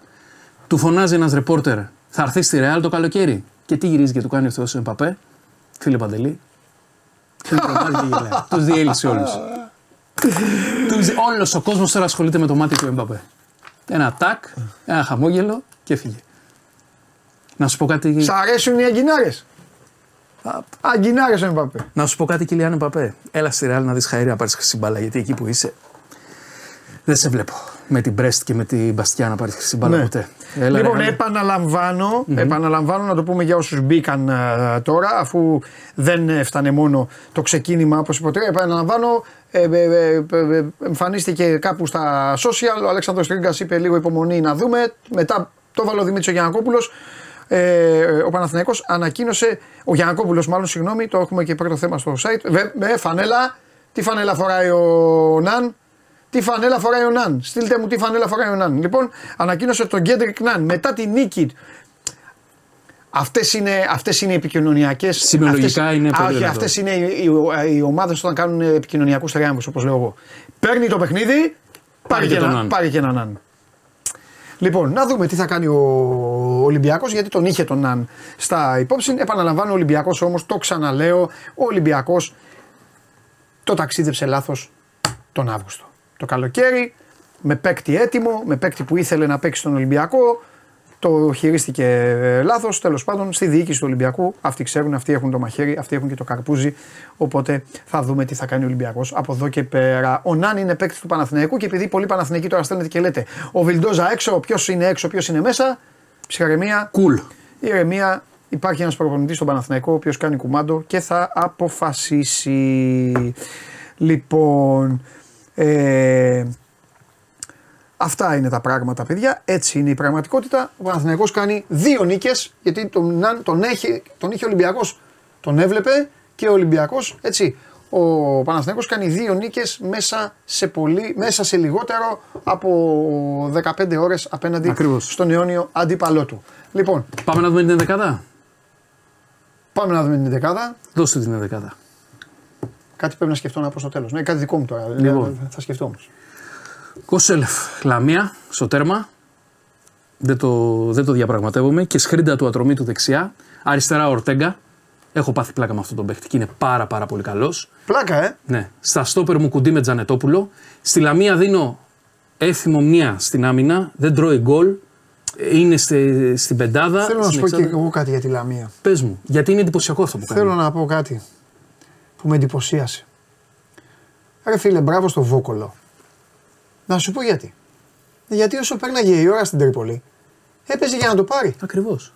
Οι αλλαγές του, οι κινήσεις του ήταν για να το πάρει. Και πήρε τον γκολ για από τον Τσιλούλη. Ποιος τον βάλε τον γκολ; Τσιλούλης. Ο Τσιλούλης. Και πήρε και τον γκολάκι και έφυγε. Μπράβο του. Όχι, μπράβο, μπράβο στη Λαμία. Μπράβο, μπράβο. Παντελής στα χάφ νομίζω ότι δεν χωράει συζήτηση. Ο Εσέ με το Σιμάνσκι Α, δεν είναι, είναι δεν το η συζητάμε. απόλυτη κυριαρχή. Δεν το συζητάμε. Λίγο πιο μπροστά τους έβαλα τον Πινέδα. Αριστερά τον Ποντέντσε. Τον βάζεις εκεί τον Πινέδα, ε. Ναι, Δεν τον βάζεις στο. Γιατί είναι ο Ποντένσε. εκεί. Θες να τους χωρέσεις όλους. Θέλω να τους χωρέσω. Εντάξει, καλά κάνεις. Καλά κάνεις. Ποντέντσε αριστερά. Αδιαπραγμάτευτο και αυτό. Ναι. Ε, ο Ρομπάι του Ατρομήτου με δύο γκολ οδήγησε τον Ατρόμητο σε- στην πρώτη του νίκη. Και ήταν εξαιρετικός σε όλο το μάτς. Ναι. Και τρώει τον Ελίασον. Ναι. Και φυσικά στην επίθεση δικαιωματικά Γιατί; ο Σπόραρ. Μπορεί ο Πόνσε. Μπορεί ο Πόνσε. Θα πω εγώ. Δεν έχει σημασία μωρέ τα γκολ και το μέγεθος. Δηλαδή παίζει ρόλο πάντα το παιχνίδι. Παίζει ο αντίπαλος. Να μου πεις τώρα ο Πόνσε χθε τον Νάσμπερκ είχε. Αλλά νομίζω ότι έκανε πιο. Ή ο Γιώβετιτς, είπε ποια ο άλλο. Ή ο, ο, πώς τον λένε, ο Σουλεϊμάνοφ. Ο Σουλεϊμάνοφ παίζει πιο πολύ Ε, πλάγια. Ε, και, και, και ο Πινέδα αριστερά ήταν με αυτή τη Εντάξει. λογική. Αλλά Τέλος το- πάντων, εντάξει, ήθελε σπορ. Θέλω το σκορ γιατί έκανε γεμάτο παιχνίδι Όλοι θέλεις. Παντελή και ήταν, Όλοι θέλεις. ήταν, ήταν πολύ καλός. Ναι. Μετά από αρκετό καιρό ήταν γεμάτο παιχνίδι. Assist έδωσε γκολ, έβαλε. Εντάξει, να τον βάλουμε. Είναι δικαιωματικά δική του. η- Εντάξει, θέλω η να, θέση. πω, ναι, θέλω να πω ότι σήμερα λόγω των εχθροπραξιών που γίνονται στη Λωρίδα της Γάζας, ε, η καλύτερη δεκάδα δεν έχει προπονητή. Αυτό. Ε, δεν θα βάλουμε τον Λεωνίδα το Βόκολο. Όχι, δεν θα βάλουμε κανένα. Κανέναν. Ε, και θέλω πριν φύγω να δούμε και τη βαθμολογία. Η γιατί δεν δεκάδα την θα είδαμε. έχει, πα- αυτή η εκπομπή θα έχει πάντα ένα προπονητή. Λουτσέσκου. Όταν θα τα κάνει η Μαντάρα, δεν θα έχει προπονητή. Παιδιά, να δούμε και τη Πόσο προπονητή βαθμολογία. ομάδα. Έτσι έχει διαμορφωθεί η βαθμολογία. Αυτό που λέγαμε και για τη Λαμία ότι είναι στην πέμπτη θέση. Ε, μπροστά από Άρη και Όφη, κάτι που δεν, δεν το περιμέναμε. Και φυσικά ε, και στην κορυφή, Παντελή πάμε για μάχη. Για μία ακόμη σεζόν, εγώ βλέπω μάχη. Τι Ε, εννοείς; θα πάμε, θα πάμε, θα έχει μακρά διάρκεια. Και, και τώρα τι, ανακάλυψε την Αμερική και μας το λες. Θα είμαστε, θα είμαστε πολύ δυνατά. Αυτά Παντελή, Ναι. από μένα; Έστειλε και ο Χρυστοφιδέλης ότι είναι μέσα Πανετωλικός. Μια χαρά. Εντάξει, οκ. Νομίζω στο καλά. ενδιάμεσο έχει Αστέρα Τρίπολης Ολυμπιακός, αν δεν κάνω λάθος. Και κάπως έτσι βαδίζει η ζωή μας. Θα τα πούμε την επόμενη εβδομάδα πιο αναλυτικά και τσούκου τσούκου θα αρχίσουμε να μπαίνουμε και στο μεταγραφικό παζάρι. Φίλτατε γιατί αρχίζει και αυτό. Όπου να είναι, τα επιτελεία τα έχουν βάλει κάτω και μετράνε τα κουκιά για να πάρουν παίχτε στο Δεκέμβρη. Κοίτα να πεις πάλι ότι θα πάρει καμιά ομάδα ένα παίκτη και να θέλει 10. Εντάξει. Φανελάκι δεν θα ξαναβάλω. Βάλε με να φάω. Ούτε το θέλω. Όχι, άμα φας εσύ θα φάω κι εγώ. λοιπόν, Λοιπόν, φιλιά. γεια σας. Αυτός είναι ο Μάνος Ναυροζίδης. Δώστε μου την κάρτα ε, που θα σας οδηγήσει ο Ντενής στη γη της επαγγελίας. Bet Factory αύριο, 5 η ώρα. Μην είστε κοροϊδά. Αύριο. 5 η ώρα. Μόνο μου χάλασε το over στο, στο ΑΕΚ ΠΑΟΚ. Τι έχει βάλει αυτό; Α, το Λούκα που έμπλα γκολ γκολ, Exeter Middlesbrough γκολ γκολ. Παίξτε τα. Αυτά λέει ο Ντενής. Αυτά να κάνετε. Πάμε.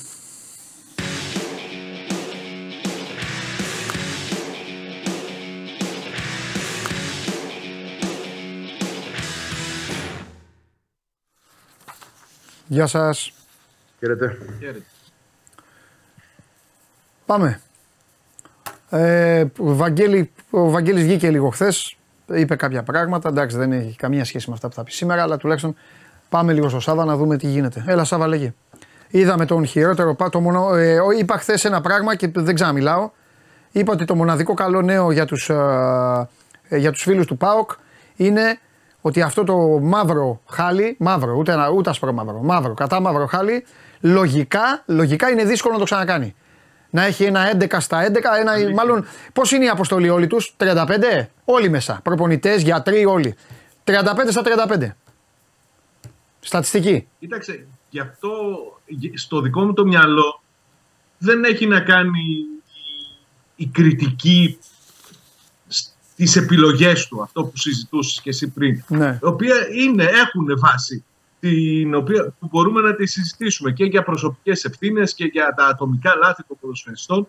Το θέμα είναι ότι ο Πάοκ εμφανίστηκε εντελώς άνευρος, εντελώς άτολμος, εντελώς απροετοίμαστος για ένα τέτοιο παιχνίδι. Ναι. Δεν μπορεί σε ένα ολόκληρο πρώτο ημίχρονο να μην πηγαίνει με δύναμη στην μπάλα, στις φάσεις τη διεκδικήση παρά μόνο με ένα παίκτη.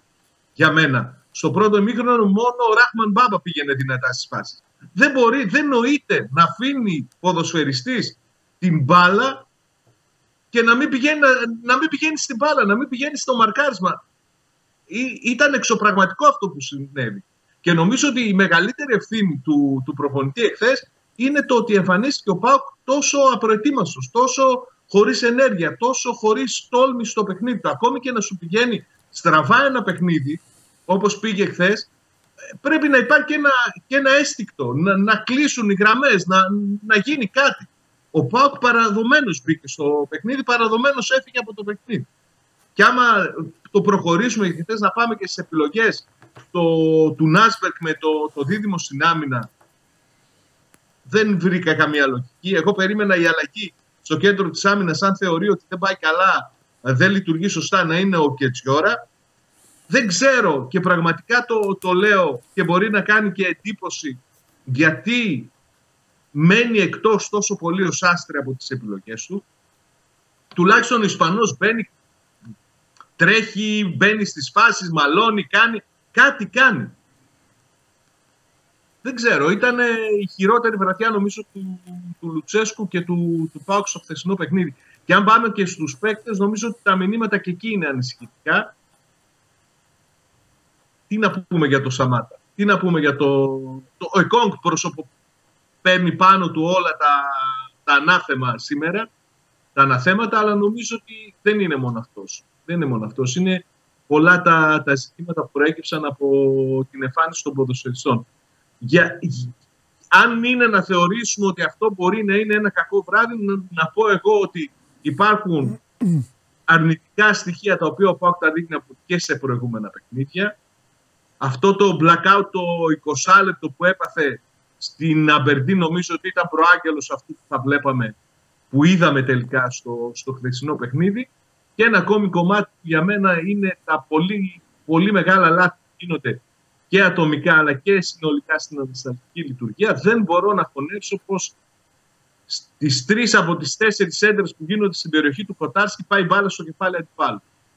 Ναι. Δεν έχω εξήγηση. Αυτό, γίνεται, αυτό γίνεται μόνιμα από την αρχή της σεζόν. Μόνιμα. Ναι. μόνιμα. Είναι... Και επίσης και ένα ακόμη τα, τα μαρκαρίσματα το, των μέσων του ΠΑΟΚ δεν ήταν μόνο εχθές, ήταν και στο, στο κομμάτι του παιχνιδιού που σου ανέφερα πριν Ναι. στη, στην Αμπερντίν. Δεν Ναι. πάνε σε μαρκάρισμα. Ναι. Δεν μαρκάρουν με δυναμισμό η, η μέση του ΠΑΟΚ. Δεν Αλήθεια πηγαίνουν είναι. στην μπάλα να πάρουν την μπάλα από τον αντίπαλο. Ε, εδώ μιλάμε βέβαια και για μια γενική εικόνα. Τώρα θα μπορούσαμε να μιλάμε ω το βράδυ, αλλά δεν φταίει σε τίποτα ο Βαγγέλης. Μιλάμε πέρα από το θέμα των επιλογών, μιλάμε και για κάποιες συμπεριφορές ε, ανεξήγητες. Ε, μου είπε ο Ναυροζίδης δηλαδή ότι κάποια στιγμή ο Λουτσέσκο έκανε ακόμη και το σταυρό του, όταν δεν μπορούσαν να πασάρουν καν στα 5 μέτρα ο ένας με τον άλλον. Ε, θεωρώ ότι ήταν λίγο χαλασμένο το μυαλό των παικτών από την. ε, άκρος αδικαιολόγητο βέβαια, από την ανατροπή που έγινε στη Σκωτία, ίσως μέσα στην κατσαρόλα του εγκεφάλου τους να μπήκαν και τα προβλήματα της ΑΕΚ, οι απουσίες της. Ε, δεν δικαιολογείται καθόλου, Σάβα, η... δεν δικαιολογείται η εικόνα στην προσπάθεια ανάπτυξης που είναι απελπιστικά ερασιτεχνική να πετάνε την μπάλα για να κατέβει με χιόνι και όποιος την κατεβάσει, όποιος τη βρει, όποιος, όπου πάει. Το, Απίστευτο το πραγματικά. πρώτο γκολ, το πρώτο γκολ πραγματικά είναι κομμωδία. Κομμωδία. Κομμωδία, δε- δε- δεν υπάρχει αυτό. Δηλαδή είναι, α, είναι χαμένη. Δηλαδή νομίζω ότι ο Πινέδα, πιστεύω ότι ο Πινέδα, ο άνθρωπος θα, θα φλέρταρε να το χάσει γιατί δεν θα φανταζόταν ότι θα ήταν έτσι. Θα πάταγε μέσα στην περιοχή και θα βλέπε γύρω του τι- το τίποτα. Και ένα τερματοφύλακα. Τι, δεν είναι, ο- δεν, δηλαδή τίποτα σου λέω αν πρέπει κάτι από κάπου να πιαστεί κάποιος θα είναι ότι ρε παιδί μου έτσι θα, θα ξαναπαίξουν έτσι όλοι μαζί ε, χωρίς να είναι αυτό βέβαια δικαιολογία. Τέλος Δεν το πάντων. ξέρεις. Να σου πω και μια άλλη φάση. Εσύ λες για τη φάση του Πινέδα, να σου πω και μια άλλη φάση που για μένα είναι πολύ χαρακτηριστική. Που στο δεύτερο ημίχρονο, κάποια στιγμή που έχει μπει ο Κατσίνοβι στο, στο παιχνίδι, Ναι. αφήνει ο Εκόνγκ την μπάλα στον Κοτάρσκι μέσα στην περιοχή και προλαβαίνει ο Γκατσίνοβιτ και μπαίνει ανάμεσα στον τερματοφύλακα και τον αμυντικό του Πάουκ και κάνει, κάνει τελική. Ναι. Καλά, μην μιλήσω για την τελική του Πάουκ στο 95 πρώτη τελική σε ολόκληρο το παιχνίδι. Μα δεν μπήκε ο, δεν είναι. Ο, η ΑΕΚ είχε το πιο. Η ΑΕΚ είχε. Ποτέ. Α, Είχε αμυντικά. Να τα βάλω κάτω λίγο γιατί την έχω δει. Σχεδόν όλα τη τα έχω δει. Ε, και να μην ήθελα δεν με αφήνει ο άλλος τέλος πάντων. Ε, έχει, δει- η ΑΕΚ πέρασε το πιο εύκολο αμυντικό του παιχνίδι. Το πιο εύκολο. Απ' όλα. Δεν έχω δει τα υπόλοιπα, αλλά φαντάζομαι πως δεν. Ποιος Από όλα. αντίπαλο Θα σου έκανε πω εγώ. τελευταία. Ο Πανσεραϊκός της στο έκανε 90. φάση. Ο Πανσεραϊκός εκεί τα, τα φιλαράκια σου της έκαναν φάση στα 22 δευτερόλεπτα. Εδώ είναι ο Αρναούτογλου. Ξεκινάει το μάτς στα 22 δευτερόλεπτα. Σέντρα ξηραφιά, παραλίγο κεφαλιά έξω η μπάλα. Ορίστε. Να σου λέω Το ένα. 95. Ο Ατρόμητος και αυτός όλοι. Λέω αυτές τις ομάδες τώρα, δεν πάω αλλού. Τέλος πάντων, λοιπόν, έλα, δεν φταίει ο άνθρωπος τώρα. ε, Έχει κερδίσει και το Ναι, μάτσο η ναι. ομάδα να κάθεται να μας να μας ακούει. Ε, Βαγγέλη, τι είναι, μετά τώρα που ηρέμησαν όλοι και ξανά το παιχνίδι λίγο στο, στο χαλάρωμα, ήταν τελικά τόσο εύκολο όσο το παρουσιάζουμε. Ο Αλμέιδα, πώς το...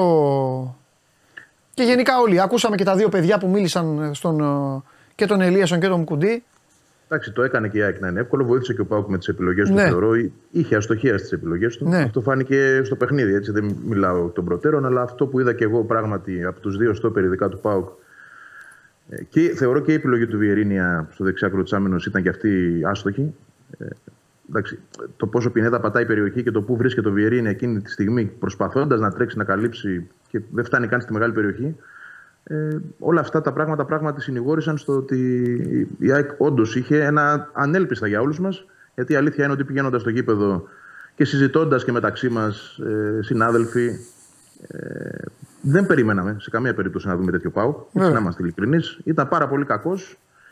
Ε, ακόμα και πέρσι που ήταν μια ομάδα που ψαχνόταν, που είχε τα προβλήματά της και ούτω καθεξής και δεν είχε και τόσες ποιοτικές λύσει όσο έχει φέτος, ήταν πιο επικίνδυνος από ότι τώρα. Σίγουρα έχει γίνει ένα καταπληκτικό διάβασμα από τον προπονητή. Νομίζω ότι ε, αποδεικνύεται και από τα παιχνίδια ε, ότι ο Αλμέιδα έχει ε, βρει τον τρόπο, ίσως είναι η μοναδική ομάδα η ΑΕΚ που μπορεί να ακυρώνει τόσο καλά τον Μπάουκ. Γιατί είναι έξι παιχνίδια που έχουν δώσει με τον Αλμέιδα στον πάγκο. Η ΑΕΚ έχει πέντε νίκες. Οι πέντε νίκες είναι χωρίς να δεχτεί γκολ και ενώ έχει σκοράρει 11. Στις πέντε αυτές νίκες, πραγματικά ο Πάοκ ε, ε, δεν αντιδρά. Ε, παραδίδεται. Δηλαδή ε, και να θέλει δεν μπορεί. Ε, δεν είναι ότι δεν προσπαθεί ο προπονητής του, ότι δεν έχει κάποιο πλάνο ή δεν φέρνει παίκτες από τον πάγκο για να το αλλάξει. Θεωρώ ότι όλα τα δοκιμάζει.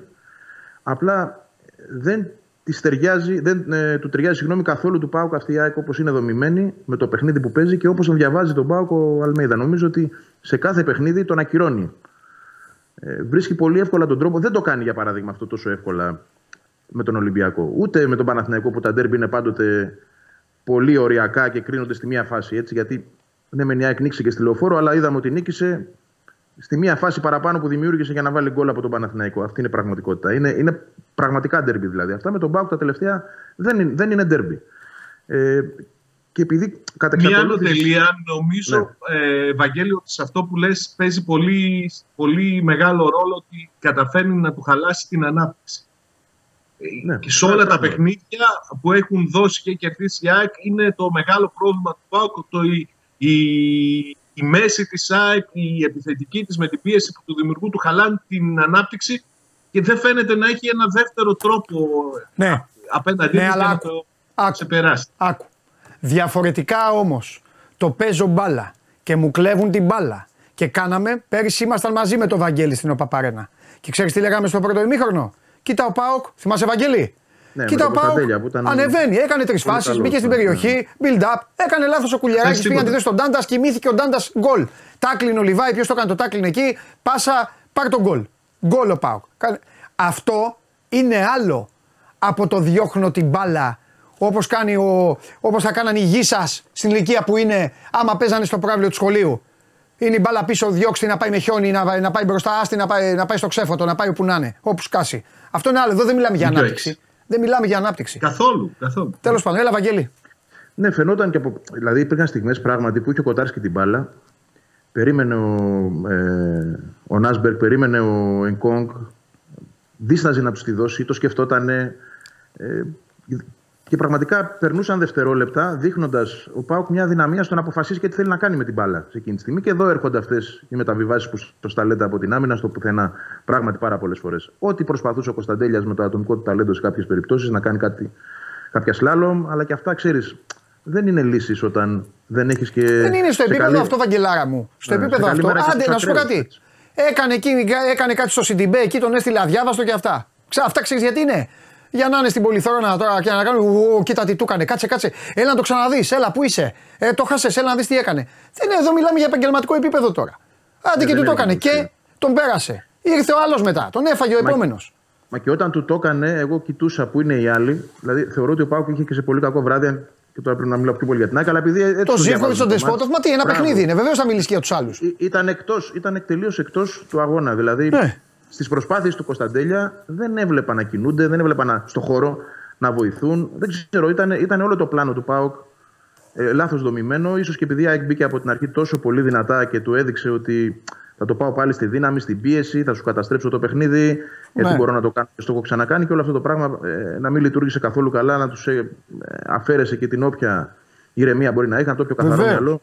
Και πήγαμε σε μια εύκολη επικράτηση. Τώρα το να γίνεται φάση από τον Πάουκ στο 95 πρώτη ευκαιρία, που ήταν μεγάλη ευκαιρία, αλλά ήταν στο 95. Ναι, ναι, ναι, πράγμα- ναι. δηλαδή δεν, το, έχω- δεν το θυμάμαι ποτέ την τελευταία 7 ετία, 8 ετία που ξέρεις, τα ντέρμπι μεταξύ τους έχουν πάρει και Σωστό. φωτιά. Σωστό. Ε, για ακόμα μια φορά το πλάνο του προπονητή με ελλείψεις. Ε, στέκομαι σε αυτή την ατάκα που λέει και όσοι δεν πιστέψετε θα πιστέψετε, σαν προφήτης είναι αυτό. Ναι. Αλλά, αλλά όντως ο άνθρωπος εκεί που θεωρείς ότι. Γιατί κοιτώντας χθες την δεκάδα, όχι ότι έκανε κάτι παράλογο, γιατί ακόμα και ο Τσούμπερ ότι έμεινε στον πάγκο. Ήταν μια λογική ε, απόφαση. Ο Τσούμπερ είχε καταπονηθεί πάρα πολύ από τα προηγούμενα παιχνίδια και το ευρωπαϊκό και αυτό για το ελληνικό πρωτάθλημα και έπρεπε να μείνει στον πάγκο. Και να, και για να έχει επιλογές να φέρει παίκτες από τον πάγκο, τον Άμραμπατ και ούτω καθεξής. Δεν χρειάστηκε ούτε αυτό, γιατί συνήθως όταν βλέπεις τον Αλμέιδα να κάνει αυτό το κόλπο, αυτό το τρικ, να κρατάει αρκετούς καλούς παίκτες στον πάγκο, είναι γιατί πιστεύει ότι το παιχνίδι θα είναι σκληρό. θα Σάβα είναι πήγαινε λίγο πιο οριά- πίσω. Θα είναι οριακό και ότι στο τέλος θα χρειαστεί εκεί στο 60 να φέρει αυτούς από τον πάγκο για να το πάρει. Μμμ. Εδώ δεν χρειάστηκε καν. Δηλαδή Ναι. έκανε πρώτη αλλαγή το Γαλανόπουλο. Θα θυμάμαι καλά μαζί με ποιον; Γαλανόπουλος και. Δεν θυμάμαι Τσούμπερ. τώρα. Τέλος πάντων και Τσούμπερ, μπράβο. Και οι επόμενες τρεις αλλαγές γίνανε κοντά στο 80. Που συνήθως ξέρεις, τους πετάει πιο νωρίς μέσα γιατί θέλει να πάρει το παιχνίδι. Α, Ούτε αυτό δεν χρειάστηκε. Και το γεγονός βέβαια ότι πα- παρουσίασε και πάλι μια ενδεκάδα με τόσες ελλείψεις να είναι τόσο λειτουργική. Ε, ο Ναι. Μάνταλος, το καλύτερό του παιχνίδι φέτος με την ΑΕΚ. Ναι, μου το πήρες μέσα από το στόμα. Θέλω να πω κάτι για τον Μάνταλο, γιατί τώρα πιο πολύ πάει στους αεκτζίδε αυτό εδώ, τους φίλους μου ε, που του έχουν αλλάξει και τα πετρέλαια. Ε, θα, δεν θέλω να γίνω κουραστικός γιατί όλο συνέχεια. Ρε παιδί μου, λίγο με το Μάνταλο, ε, λίγο όλοι, όποιος πριν ανοίξει το στόμα του, κάποιος. Σάβα πήγαινε πιο πίσω. Πριν ανοίξει το στόμα του κάποιος για το Μάνταλο, να, να, να, να, να ξέρει ότι ο Μάνταλος Πήγαινε παίξε πίσω από τον επιθετικό, πάει. Πήγαινε παίξε στο πλάι, πάει. Πήγαινε παίξε οχτάρι, πάει. Πή... Το κάνει αυτό και ε, είναι και γι' αυτό, γι' αυτό και ο Πογέτ τον, θα τον έχει πάντα. Γι' αυτό οι προπονητές έχουν πάντα οι προπονητές παίκτες οι οποίοι τους θέλουν γιατί τους κάνουν τις δουλειές. Αυτό ισχύει. Και έχει κάνει και εξαιρετικό παιχνίδι. Απλά του το μειώνει λίγο το εξαιρετικό αυτή η εικόνα εκεί των παικτών που είχε απέναντί του, οι οποίοι ε, αμολούσαν αητό, αλλά δεν έχει καμία σχέση αυτό. Πραγματικά καμία με την προσωπική του εμφάνιση και, και ευτυχώς είναι και καλά γιατί εγώ το είδα εκεί που βγήκε στο ταρτάν, εκεί απ' έξω που βγήκε και δεν μπορούσε να σταθεί όρθιος και γύριζαν, παίζανε και τα δύο πόδια πέρα δόθε πηγαίνανε. Και, ναι, εντάξει. ναι, ναι, και εγώ, και εγώ φοβήθηκα εκεί στην Τώρα, μετάδοση. εκεί, ναι, δηλαδή, δεν είδα, είναι είδα αυτά το τώρα. γόνατο και λέω όχι τρίτη φορά. γιατί Γλιστράει στρατηγείο. εκείνο το σημείο σε όλα τα γήπεδα, Βαγγέλη, που είναι αυτό το, το ψεύτικο, το χαλί, χαλί χορτάρι, παύλα εκεί. Γλιστράει πάρα πολύ. Είναι ευρεγμένο εκείνο το σημείο στα γήπεδα και. Άστο. Τέλος πάντων, τέλος καλό, καλά. Να Ναι, πω και ναι. εγώ κάτι για το Μάνταλο, γιατί όντως είναι ε, μια δίκαιη και σωστή έτσι, παρένθεση. Αλλά το καλό είναι ότι την τελευταία διετία, από τότε δηλαδή που η ΑΕΚ μπήκε στο νέο γήπεδο της, άφησε εκείνος το περιβραχιόνιο με δική του επιλογή, έτσι δεν το απέτησε κανείς. Ναι. Εντάξει, και για, σιγά να, για να, ναι, να ηρεμήσει το κεφάλι του και να βρει και τον εαυτό του. Νομίζω ότι όλα αυτά έχουν λειτουργήσει καλά. Ο ρόλος που είχε στην ομάδα που του έχει βρει ο Αλμέδα, που δεν είναι κατά ανάγκη στηριζόμαστε σε σένα, σε βαφτίζουμε ηγέτη, περιμένουμε όλα από σένα και σου δίνουμε επιπρόσθετο βάρος από αυτό που θα πρέπει να έχεις. Όλα αυτά ε, πράγματι στην ψυχοσύνθεσή του έχουν λειτουργήσει καλά και το έχει πάρει πλέον και πάρα πολύ καλά ο κόσμος. Θα θυμίσω το πρόσφατο παιχνίδι που μετά από 1,5 χρόνο έβγαλε ο Αραούχο το περιβραχιόνιο και του το έδωσε να το βάλει στο για λίγα λεπτά, ε, παρότι το έχει αρνηθεί. Έτσι. Ε, το πήρε, το φόρεσε και όλο το γήπεδο το, χάρεσε, το, το χάρηκε. Ήταν μια στιγμή που δείχνει ότι και αυτό το ε, κακό προηγούμενο έχει, έχει παρέλθει. Έχει και, και λήξει συμβολέο ο Μάνταλος, έτσι να το πούμε, στο τέλος Σωστό. του χρόνου. Και θα μπούμε και σε αυτή τη διαδικασία ε, σύντομα, πιστεύω. Μάλιστα. Ε, εντάξει, έχουμε μέρες τώρα μπροστά μας, Σάβα. Αλλά νομίζω ότι τα καμπανάκια χτυπήσανε πολύ δυνατά. Την Κυριακή το γήπεδο μπορεί να είναι άδειο, αλλά απ' την άλλη ο Ολυμπιακός παίζει πολύ καλά και έχει μία ισοπαλία με την ΑΕΚ. Εγώ το άλλο ματς το έχασε, οκ, αλλά εγώ λέω τι έχει γίνει, ε, τι, τι, τι έχει γίνει στο γήπεδο. Ε, αν, Πιστεύω ότι αν είναι ίδιος ο ΠΑΟΚ πρώτα απ' όλα, εντάξει, δεν χρειάζεται να πάει κανείς στο γήπεδο. Δηλαδή, Κοίταξε, νομίζω ότι πλέον και με τους βαθμούς που έχουν χαθεί και όλα αυτά δεν είναι μόνο βαθμολογικό το ενδιαφέρον του ΠΑΟΚ, πρέπει να δώσει και απαντήσεις. Γιατί Ναι. το, το χθεσινό, όπως καταλαβαίνεις, δημιουργεί και πάλι αμφισβήτηση, δημιουργεί και πάλι εσωστρέφεια. Αν έρθει μια ακόμη τέτοια εμφάνιση, νομίζω ότι μετά Ευρώπη για το υπόλοιπο της σεζόν. μάλιστα. Θα ασχολούμαστε. Οκ. Ωραία. Ε, έχει τίποτα άλλο ο ΠΑΟΚ από τα, τα υπόλοιπα; Κοίταξε, κάποιες κάρτες που συμπληρώθηκαν είναι νωρίς να το συζητάμε έτσι κι αλλιώς έχει και παιχνίδια που θεωρητικά είναι με βατούς αντιπάλους. Ναι. Του ΜΕΙΤΕ υπήρξε ενημέρωση από την UEFA στον ε, ΠΑΟΚ ότι είναι μία αγωνιστική η ποινή του για την αποβολή του με την Άιντρακ. Την έχει εκτίσει. Την έσβησε, θα ναι. είναι και πάλι διαθέσιμος στο επόμενο αμέσως παιχνίδι. Ωραία. Βαγγελή, ε, ε, ρωτάει εδώ λαός εισιτήρια για Κηφισιά.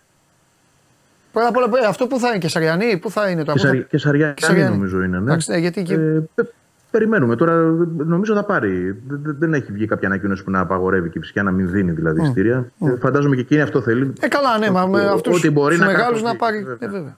βέβαια. Τώρα, όσον αφορά τα, τα προβλήματα, είναι καλό για την ΑΕΚ ότι δεν υπάρχει μάτσα αυτή την εβδομάδα. Να πούμε επίσης ότι το παιχνίδι με την Κυφσιά πήγε από Δευτέρα Σάββατο. σω να μην το ξέρει ο κόσμος, να μην το έχει αντιληφθεί. Ναι. Σάββατο πήγε η ΑΕΚ. Ε, 8 το βράδυ. Ήταν να γίνει Ναι. Δευτέρα το παιχνίδι 7.30, αλλά επειδή η ΑΕΚ έχει το παιχνίδι με τη Μαρσέη την ερχόμενη Πέμπτη, Ναι. έγινε αυτή η αλλαγή ώστε να πάρει χρόνο ξεκούρασης. Μετά από καιρό δεν έχει δύο παιχνίδια μέσα στην εβδομάδα. Είναι καλό αυτό. Ναι. Ε, και να δούμε από αύριο και με τους τραυματίες. Είχαμε την επιστροφή του Γκατσίνοβιτ, ήταν και καλά, έπαιξε κιόλας. Ναι. Περιμένουμε και το Λιβάη και σιγά σιγά η ομάδα να, να βρει και όλους τους παίκτες σε μια Ωραία. καλή κατάσταση για να είναι και πιο εύκολο το έργο. Η εικόνα του μικρού εκεί του Γιαννάκη με τη φανέλα του Κωνσταντέλια, τι, ο μπαμπάς είναι ΑΕΚ. Δεν την ξέρω την ιστορία. Έχω δει τις φωτογραφίες. Ξέρει κανένα σας την ιστορία; Δεν Θα ξέρω πω αν κάτι είναι ο επειδή- πατέρας Θα πω επειδή έχει, συ- έχει προκαλέσει συγκίνηση και ωραίο είναι όλο αυτό. Απλά εγώ θα πω κάτι. Εύχομαι. Ε, ο, εδώ με τον στρατηγό. Γεια σου, ρε Γιαννάρα, με στρατηγό. λοιπόν, ε, εύχομαι, ε, εύχομαι κάποια στιγμή να πηγαίνουν και οι μεγάλοι άνθρωποι με τη φανέλα της ομάδας σου στο γήπεδο. Στην Μακάρι, αρχή ας μακάρι. πηγαίνουν στα πέταλα μόνοι τους και μετά όπως ήταν παλιά και μετά να πηγαίνουν αυτό. Γιατί αλλιώς θα μένουμε να βλέπουμε τέτοιες ωραίες στιγμές και απλά να συγκινούμαστε. Αυτό θέλω να προσθέσω Εντάξει, εγώ. ναι.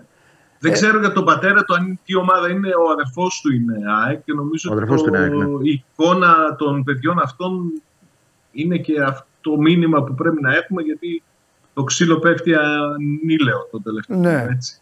Ναι. Ανελέητο. Τέλος πάντων, τέλος πάντων. Τώρα θα έλεγα. ε, Λοιπόν, άντε, φιλιά, παιδιά. Τα Φιλιά. λέμε. Τα Καλή λέμε, εμείς, τα συνέχεια. λέμε. Τα λέμε. Μια χαρά, καλή Τα συνέχεια. λέμε. Είναι η χώρα που αποθεώνει τα προφανή. Ένα παιδάκι τώρα πήγε εκεί. Θα μπορούσε να πάει όμως. Να πάει και το άλλο παιδάκι με τη φανέλα του ΠΑΟΚ. Οπουδήποτε. Και η φανέλα της ΑΕΚ στη Λεωφόρο. Αυτά πότε θα τα συζητήσουμε; Ποτέ. Εντάξει τώρα. Ε, ε, Πώς πήγε το πόλ, τι ψηφίσατε; Άντε, έχετε ακόμα λίγα λεπτά για να το ανατρέψετε. Έπρεπε να το βάλουμε και πιο νωρίς. Σιμάνσκι. Σιμάνσκι 53,6. 25,9 ο Μίτογλου 20,5. Πλακώσαν οι αεκτζίδε. Θα ψηφίσω κι εγώ. Μίτογλου κανονικά είναι. Μίτογλου, ξέχασα να ψηφίσω. Να δω άμα ανατρέψω το σκηνικό. Μαρία και μετά ξανά στο πόλ. Πάμε.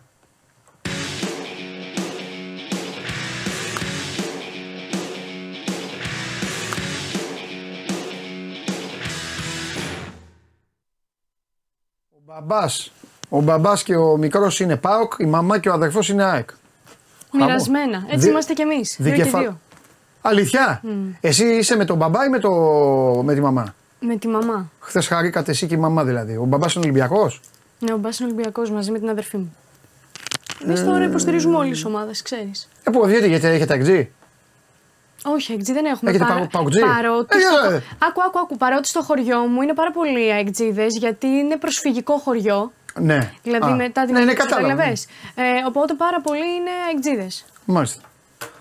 Δεν, με με αυτά και με αυτά δεν έχασα ε, να Ε, το- δω. Εντάξει, μια το χαρά. στυλ. Μια χαρά, μια χαρά. Ε, Δεν- αφού τι έχει. γίνεται; Ρε εσύ, Παντελή, έχουμε 31 Οκτώβρη και έξω έχει καλοκαίρι. Λοιπόν, Έχει τρελαθεί ο καιρός. ε, ε, ναι βέβαια. Δεν μ' αρέσει. Τι. Εντάξει, ο μπαμπάς δεν κάνει τίποτα γι' αυτό, θα κάνω εγώ. Δεν μ' αρέσει να σε βλέπω ε, να καβαλάς μηχανές. Πάντα με κράνος, πάντα με εξοπλισμό. Δεν με ενδιαφέρει.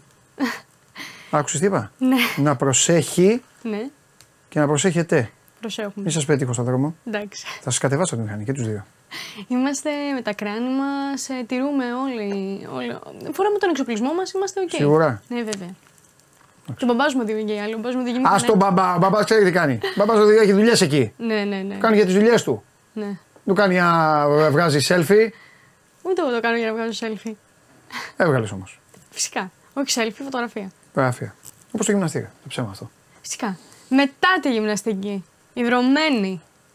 Όχι. Το έχεις σε τίποτα πάνω να το κάνεις με πρωί. τη χούφτα έτσι να πετάξει νερά πάνω σου. Να κάνεις το αδεία. Όχι, ρε Α, καλά. Σιπαντελή, δεν είμαστε. Ου, ξέρεις πώς το κάνουμε δεν αυτό. είμαστε παπατζίδες. Ε, καλά τώρα. Ε, τώρα δεν είμαστε. Για λέγε. Λοιπόν, δεν ξέρω αν το έχεις κάνει, βέβαια. Είναι, μι- είναι μικρούλα ακόμα η δικιά σου, αλλά εντάξει.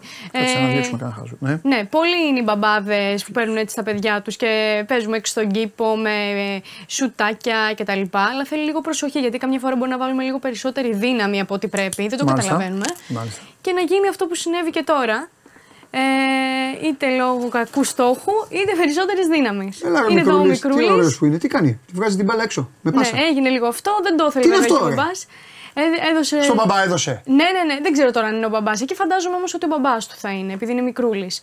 Ε, Βλέπει, τύπησε κάπου η μπάλα, μάλλον δοκάρι πρέπει να βρήκε. Για πάγωσέ το εκεί που θα σου πω λίγο. Όχι, στην πάσα. Πάγωσέ το λίγο. Εδώ, όχι. Α, εκεί τον Θέλω να δω δείχνει. κάτι. Όχι, όχι. Τη σκιά θέλω να δω. Αφού ξέρεις ότι είμαι ασφαλίτης. Έχεις δίκιο. Στοπ. Η μαμά είναι. Δεν μπορώ να καταλάβω. Η μαμά είναι. Η μαμά είναι. Ε, η σωματοδομή, λίγο για το μαλλί, λίγο. Για τε- τρέξτε το λίγο. Ναι, η μαμά. Για Και το, το προφυλάκι, καημένο. φοράει και καπέλο. Ναι, η μαμά είναι. Καλά, καημένο ο άλλος ο άμπαλος εκεί ενώ τέρμα σημαδεύει το δοκάρι και η μπάλα πάει, Έλαντε. πάει στο παιδάκι. Έλαντε. Θέλει προσοχή, Παντελή. Εντάξει, κεφαλιά έκανε και εσύ μωρέ. Κεφαλιά έκανε, τον, τον πήρε λίγο Ε, πίσω εντάξει απλά. τώρα. Εδώ αυτοί το, το παθαίνουν Α, καλά, ποδοσφαιριστές ναι. αυτό. Εντάξει, ισχύει, ισχύει, ισχύει. Εντάξει, ο, μη- ο Μικρούλης, μια χαρά είναι. Λοιπόν, πάμε χαρά είναι τώρα ο στον Μέση. Πριν πάει στην. Ε, ε, κάνει μια στάση στο Παρίσι, είχε πάει στην ε, Νάπολη της Φλόριντα για να παρακολουθήσει μαζί με τη σύζυγό του την Αντωνέλα τον γιο τους που έπαιζε ποδόσφαιρο. Περνώντας λοιπόν μέσα από το πλήθος, τώρα είναι τα γνωστά αυτά που δεν τα συμπαθείς, εσύ το ξέρω. Ε, πήγε ένας ε, εξυπνάκιας, αν θέλεις να πούμε. Είχε τη φανέλα του Ρονάλντο από την άλλη Νάσερ και το όνομα του Κριστιανό και θέλησε να πάει δίπλα από τον ε, Μέση για να τον βγάλει φωτογραφία. Να τον βγάλουν φωτογραφία ώστε ε, να τον πικάρει, δεν ξέρω εγώ τι ακριβώς. Βλέπουμε τον αγριοκοίταξε κάπως. Τον αγριοκοίταξε. Περισσότερο περιέργεια, δεν ξέρω αν τον αγριοκοίταξε ακριβώς. Ε, και αυτό το βίντεο κυκλοφόρησε στα social media. Όσο και καλά το στραβοκοίταγμα του Μέση στον οπαδό, που, στον πιτσιρικά που πήγε με τη φανέλα του Ρονάλντο. Έτσι έπαιξε, ας πούμε, στα social. Πρώτα απ' όλα για, ξανα... για παγώστε το εδώ. Λίγο πιο. Αυτή είναι φανέλα του Ρονάλντο εκεί που παίζει. Ναι. Α. Γιατί ήμουν έτοιμος να πω μήπως ήταν η φανέλα του Ρονάλντο του Χοντρού Βραζιλία. Είναι όχι, κίτρινη. όχι, του- ε, της Αλλά- Al Nassr. Αλλά έχει το. Α, να, είναι Ναι. το 7. Α, φαίνεται. Είναι σαν... Ευχαριστώ, παιδιά. Ε, τι να πω, ρε Μαρία, δεν Αυτά ξέρεις τα- την άποψή μου; Ναι, ναι, ναι. ναι. Βέβαια να την πω; έβγαλε τη φωτογραφία του, την ανέβασε, έκανε Εντάξει, αυτό που κάποιος ήθελε να ηλίκια. κάνει, αλλά ναι. Α, μπράβο, έκανε ωραία μαγεία. Επί της ουσίας. Τώρα θα σου ναι. έλεγα ο Μέση τι τέτοιο, αλλά εντάξει. α, Κάπου έχεις πάει, ε. Καπνού, βέβαια, βέβαια. Έχω δει και παιχνίδια. Θα πας και στο καινούριο, ε. Με το καλό. Όταν γίνει το 25-26 θα τελειώσουν οι, Άμα, τι, οι γιατί- εργασίες. Ναι. Θέλω να σου πω λοιπόν ότι ε, έχει κατεδα... γίνονται τώρα οι εργασίες για την ανακαίνιση του Cup Nou και η Μπαρσελόνα έχει βρει έναν. Ε, στο είχα ξαναφέρει, θυμάσαι με το γρασίδι που σου είχα πει ότι πουλάει Ναι. ε, το γρασίδι της στον κόσμο. Πουλάει και τις θέσεις. Θέλω να σου πω, ε, μπορούμε να το δούμε τώρα. Πουλάει ακόμα και το δίχτυ. Έχει κομματάκια από το δίχτυ των ε, τερμάτων και τα πουλάει και αυτό. Ξεπούλημα! Ξεπούλημα, πραγματικά. Ξεπούλημα! Πραγματικά. Κατά τα άλλα, η Real είναι marketing κι αυτά. Πραγματικά. Ξεπούλημα. Ε, οι θέσεις ε, φτάνουν. Με μέχρι- σκέουν κλαμπ. ε, άρε Ισπανοί, άρε όλοι σας. Γι' αυτό μόνο Athletic. Οι θέσεις φτάνουν μέχρι τα 300 ευρώ. Μες σκέουν κλαμπ. Πάρε τώρα. Θες διχτάκι, 150 ευρώ. 150 ευρώ. Θες χορταράκι, 200 ευρώ. Μες σκέουν κλαμπ. Αυτά που λες, θα- δεν θα έπαιρνες, φαντάζομαι. Όχι, ρε. Μμ. Ωραία, πάμε τώρα. Πήγες σε ένα χωράφι, κόψε χόρτο και είπε ότι είναι από τον Μπερναμπέου. Τι έγινε, σιγά. Ναι, έχεις δίκιο. Και πώς πάτε με τη μηχανή, κατέβα. Ναι. Λίγο. Πάρε λίγο χόρτο και πες το βλέπεις αυτό. Μαρακανά. Ο Τέλεια. Πελέ έχει πατήσει πάνω του. Μου το έχει αφήσει ο προπάπος του προπάπου μου. Έλαντε, πραγματικά ισχύει. Έλα μου.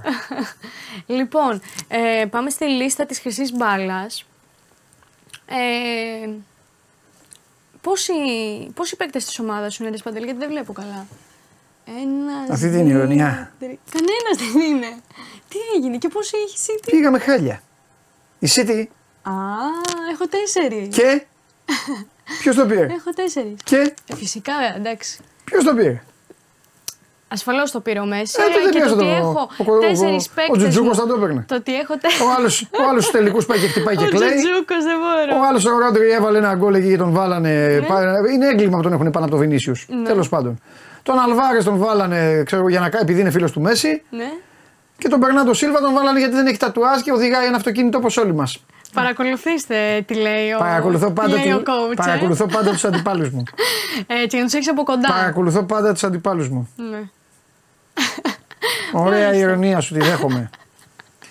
Εντάξει, Πολύ ρε, σύντομα παιδί. θα τα πούμε με όλους σας. Με, θα μετρηθούμε. Ένα- Δεν έχετε ένας καταλάβει τι προς σας ένας. έρχεται. Η Man to κατάντια man. σας είναι ότι πλέον έχετε περάσει όλοι, ακόμη και στο να απαγάγετε τις οικογένειες των παικτών μου.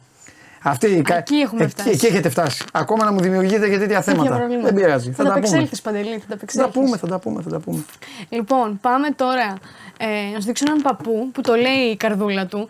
Ε, είμαστε στη Sunday Link. Είναι αεραστεχνικό τώρα. Ε, ναι, πάνε εκεί και βγάζουν ναι, βιντεάκια αυτοί οι Άγγλοι. Πρωτάθλημα, Κάνουν, έτσι, περνάνε παρέσει τους είναι, εαυτούς στο τους, Ηνωμένο άδεια τέρμα. Βασίλειο. Αυτό. Ναι. Έχουμε λοιπόν εδώ έναν 87χρονο, τον Brian, γνωστός και ως Brian η Χελώνα.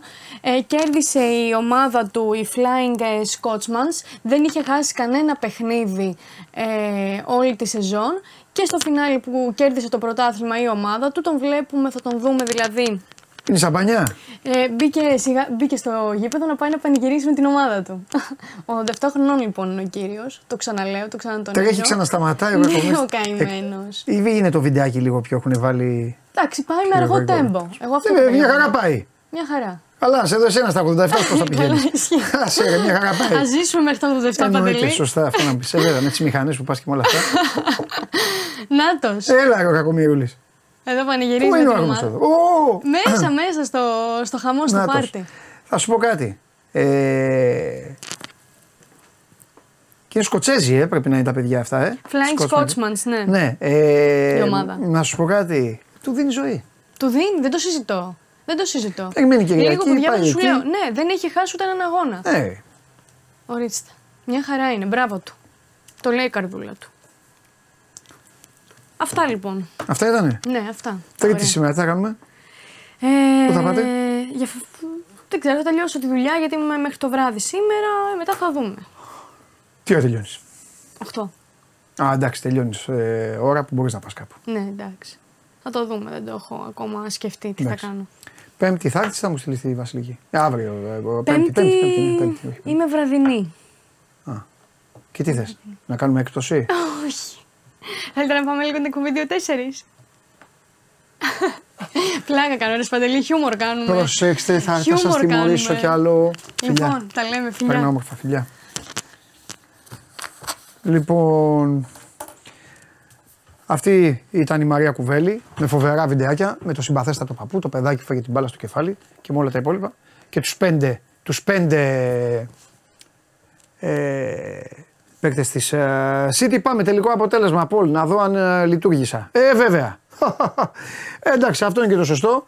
Εδώ που τα λέμε, ο Ντίνος Μίτογλου ήταν ο άρχοντας της χθεσινής βραδιάς, 42,4%. Σιμάνσκι στο 41,7%. Ποντένστε στο 16%. Θα γινόταν μάχη σήμερα. Εγώ φταίω, εγώ φταίω, γιατί να σου πω κάτι, το σημερινό πόλ εγώ το εμπνεύστηκα. Αλλά εγώ φταίω που δεν το έδωσα πολλές φορές στην ε, σημερινή εκπομπή. Κλείνω με το φώτι Δεμερτζή. Παντελή πες για να είναι το γλυκό ήρθε. Γλυκό Δημήτρης Γιανακόπουλος είχε κατονομάσει το Μίχαλιουκ. Θέλω να πω κάτι. Ο Ναν είναι πολύ καλύτερος. Αν ο Μίχαλιουκ ήταν γλυκό, με τον Ναν κινδυνεύουν στον Παναθηναϊκό να πάθουν ζάχαρο. Ε, Όμως όλα τα υπόλοιπα στην πίστα, όπως λέω, και ξεκαθαρίζω τελειώνοντας, γιατί αυτή είναι η είδηση που βγήκε κατά τη διάρκεια της εκπομπής. Ο Ναν είναι παίκτης του Παναθηναϊκού, σύμφωνα με τον ε, Δημήτρη Γιανακόπουλο. Και αύριο θα έχουμε περισσότερα και αύριο θα φέρω και καβαλιεράτο εδώ, να μας πει τι κάνει τώρα ο Ολυμπιακός. Εντάξει, περάστε καλά, περάστε όμορφα, καταναλώστε τις ώρες της Τρίτης όσο γίνεται καλύτερα για τους εαυτούς σας. Εντάξει. Και να θυμάστε πως όλοι αυτοί για τους οποίους εσείς καίγεστε έχουν λύσει το πρόβλημα για πέντε ζωές. Φιλιά.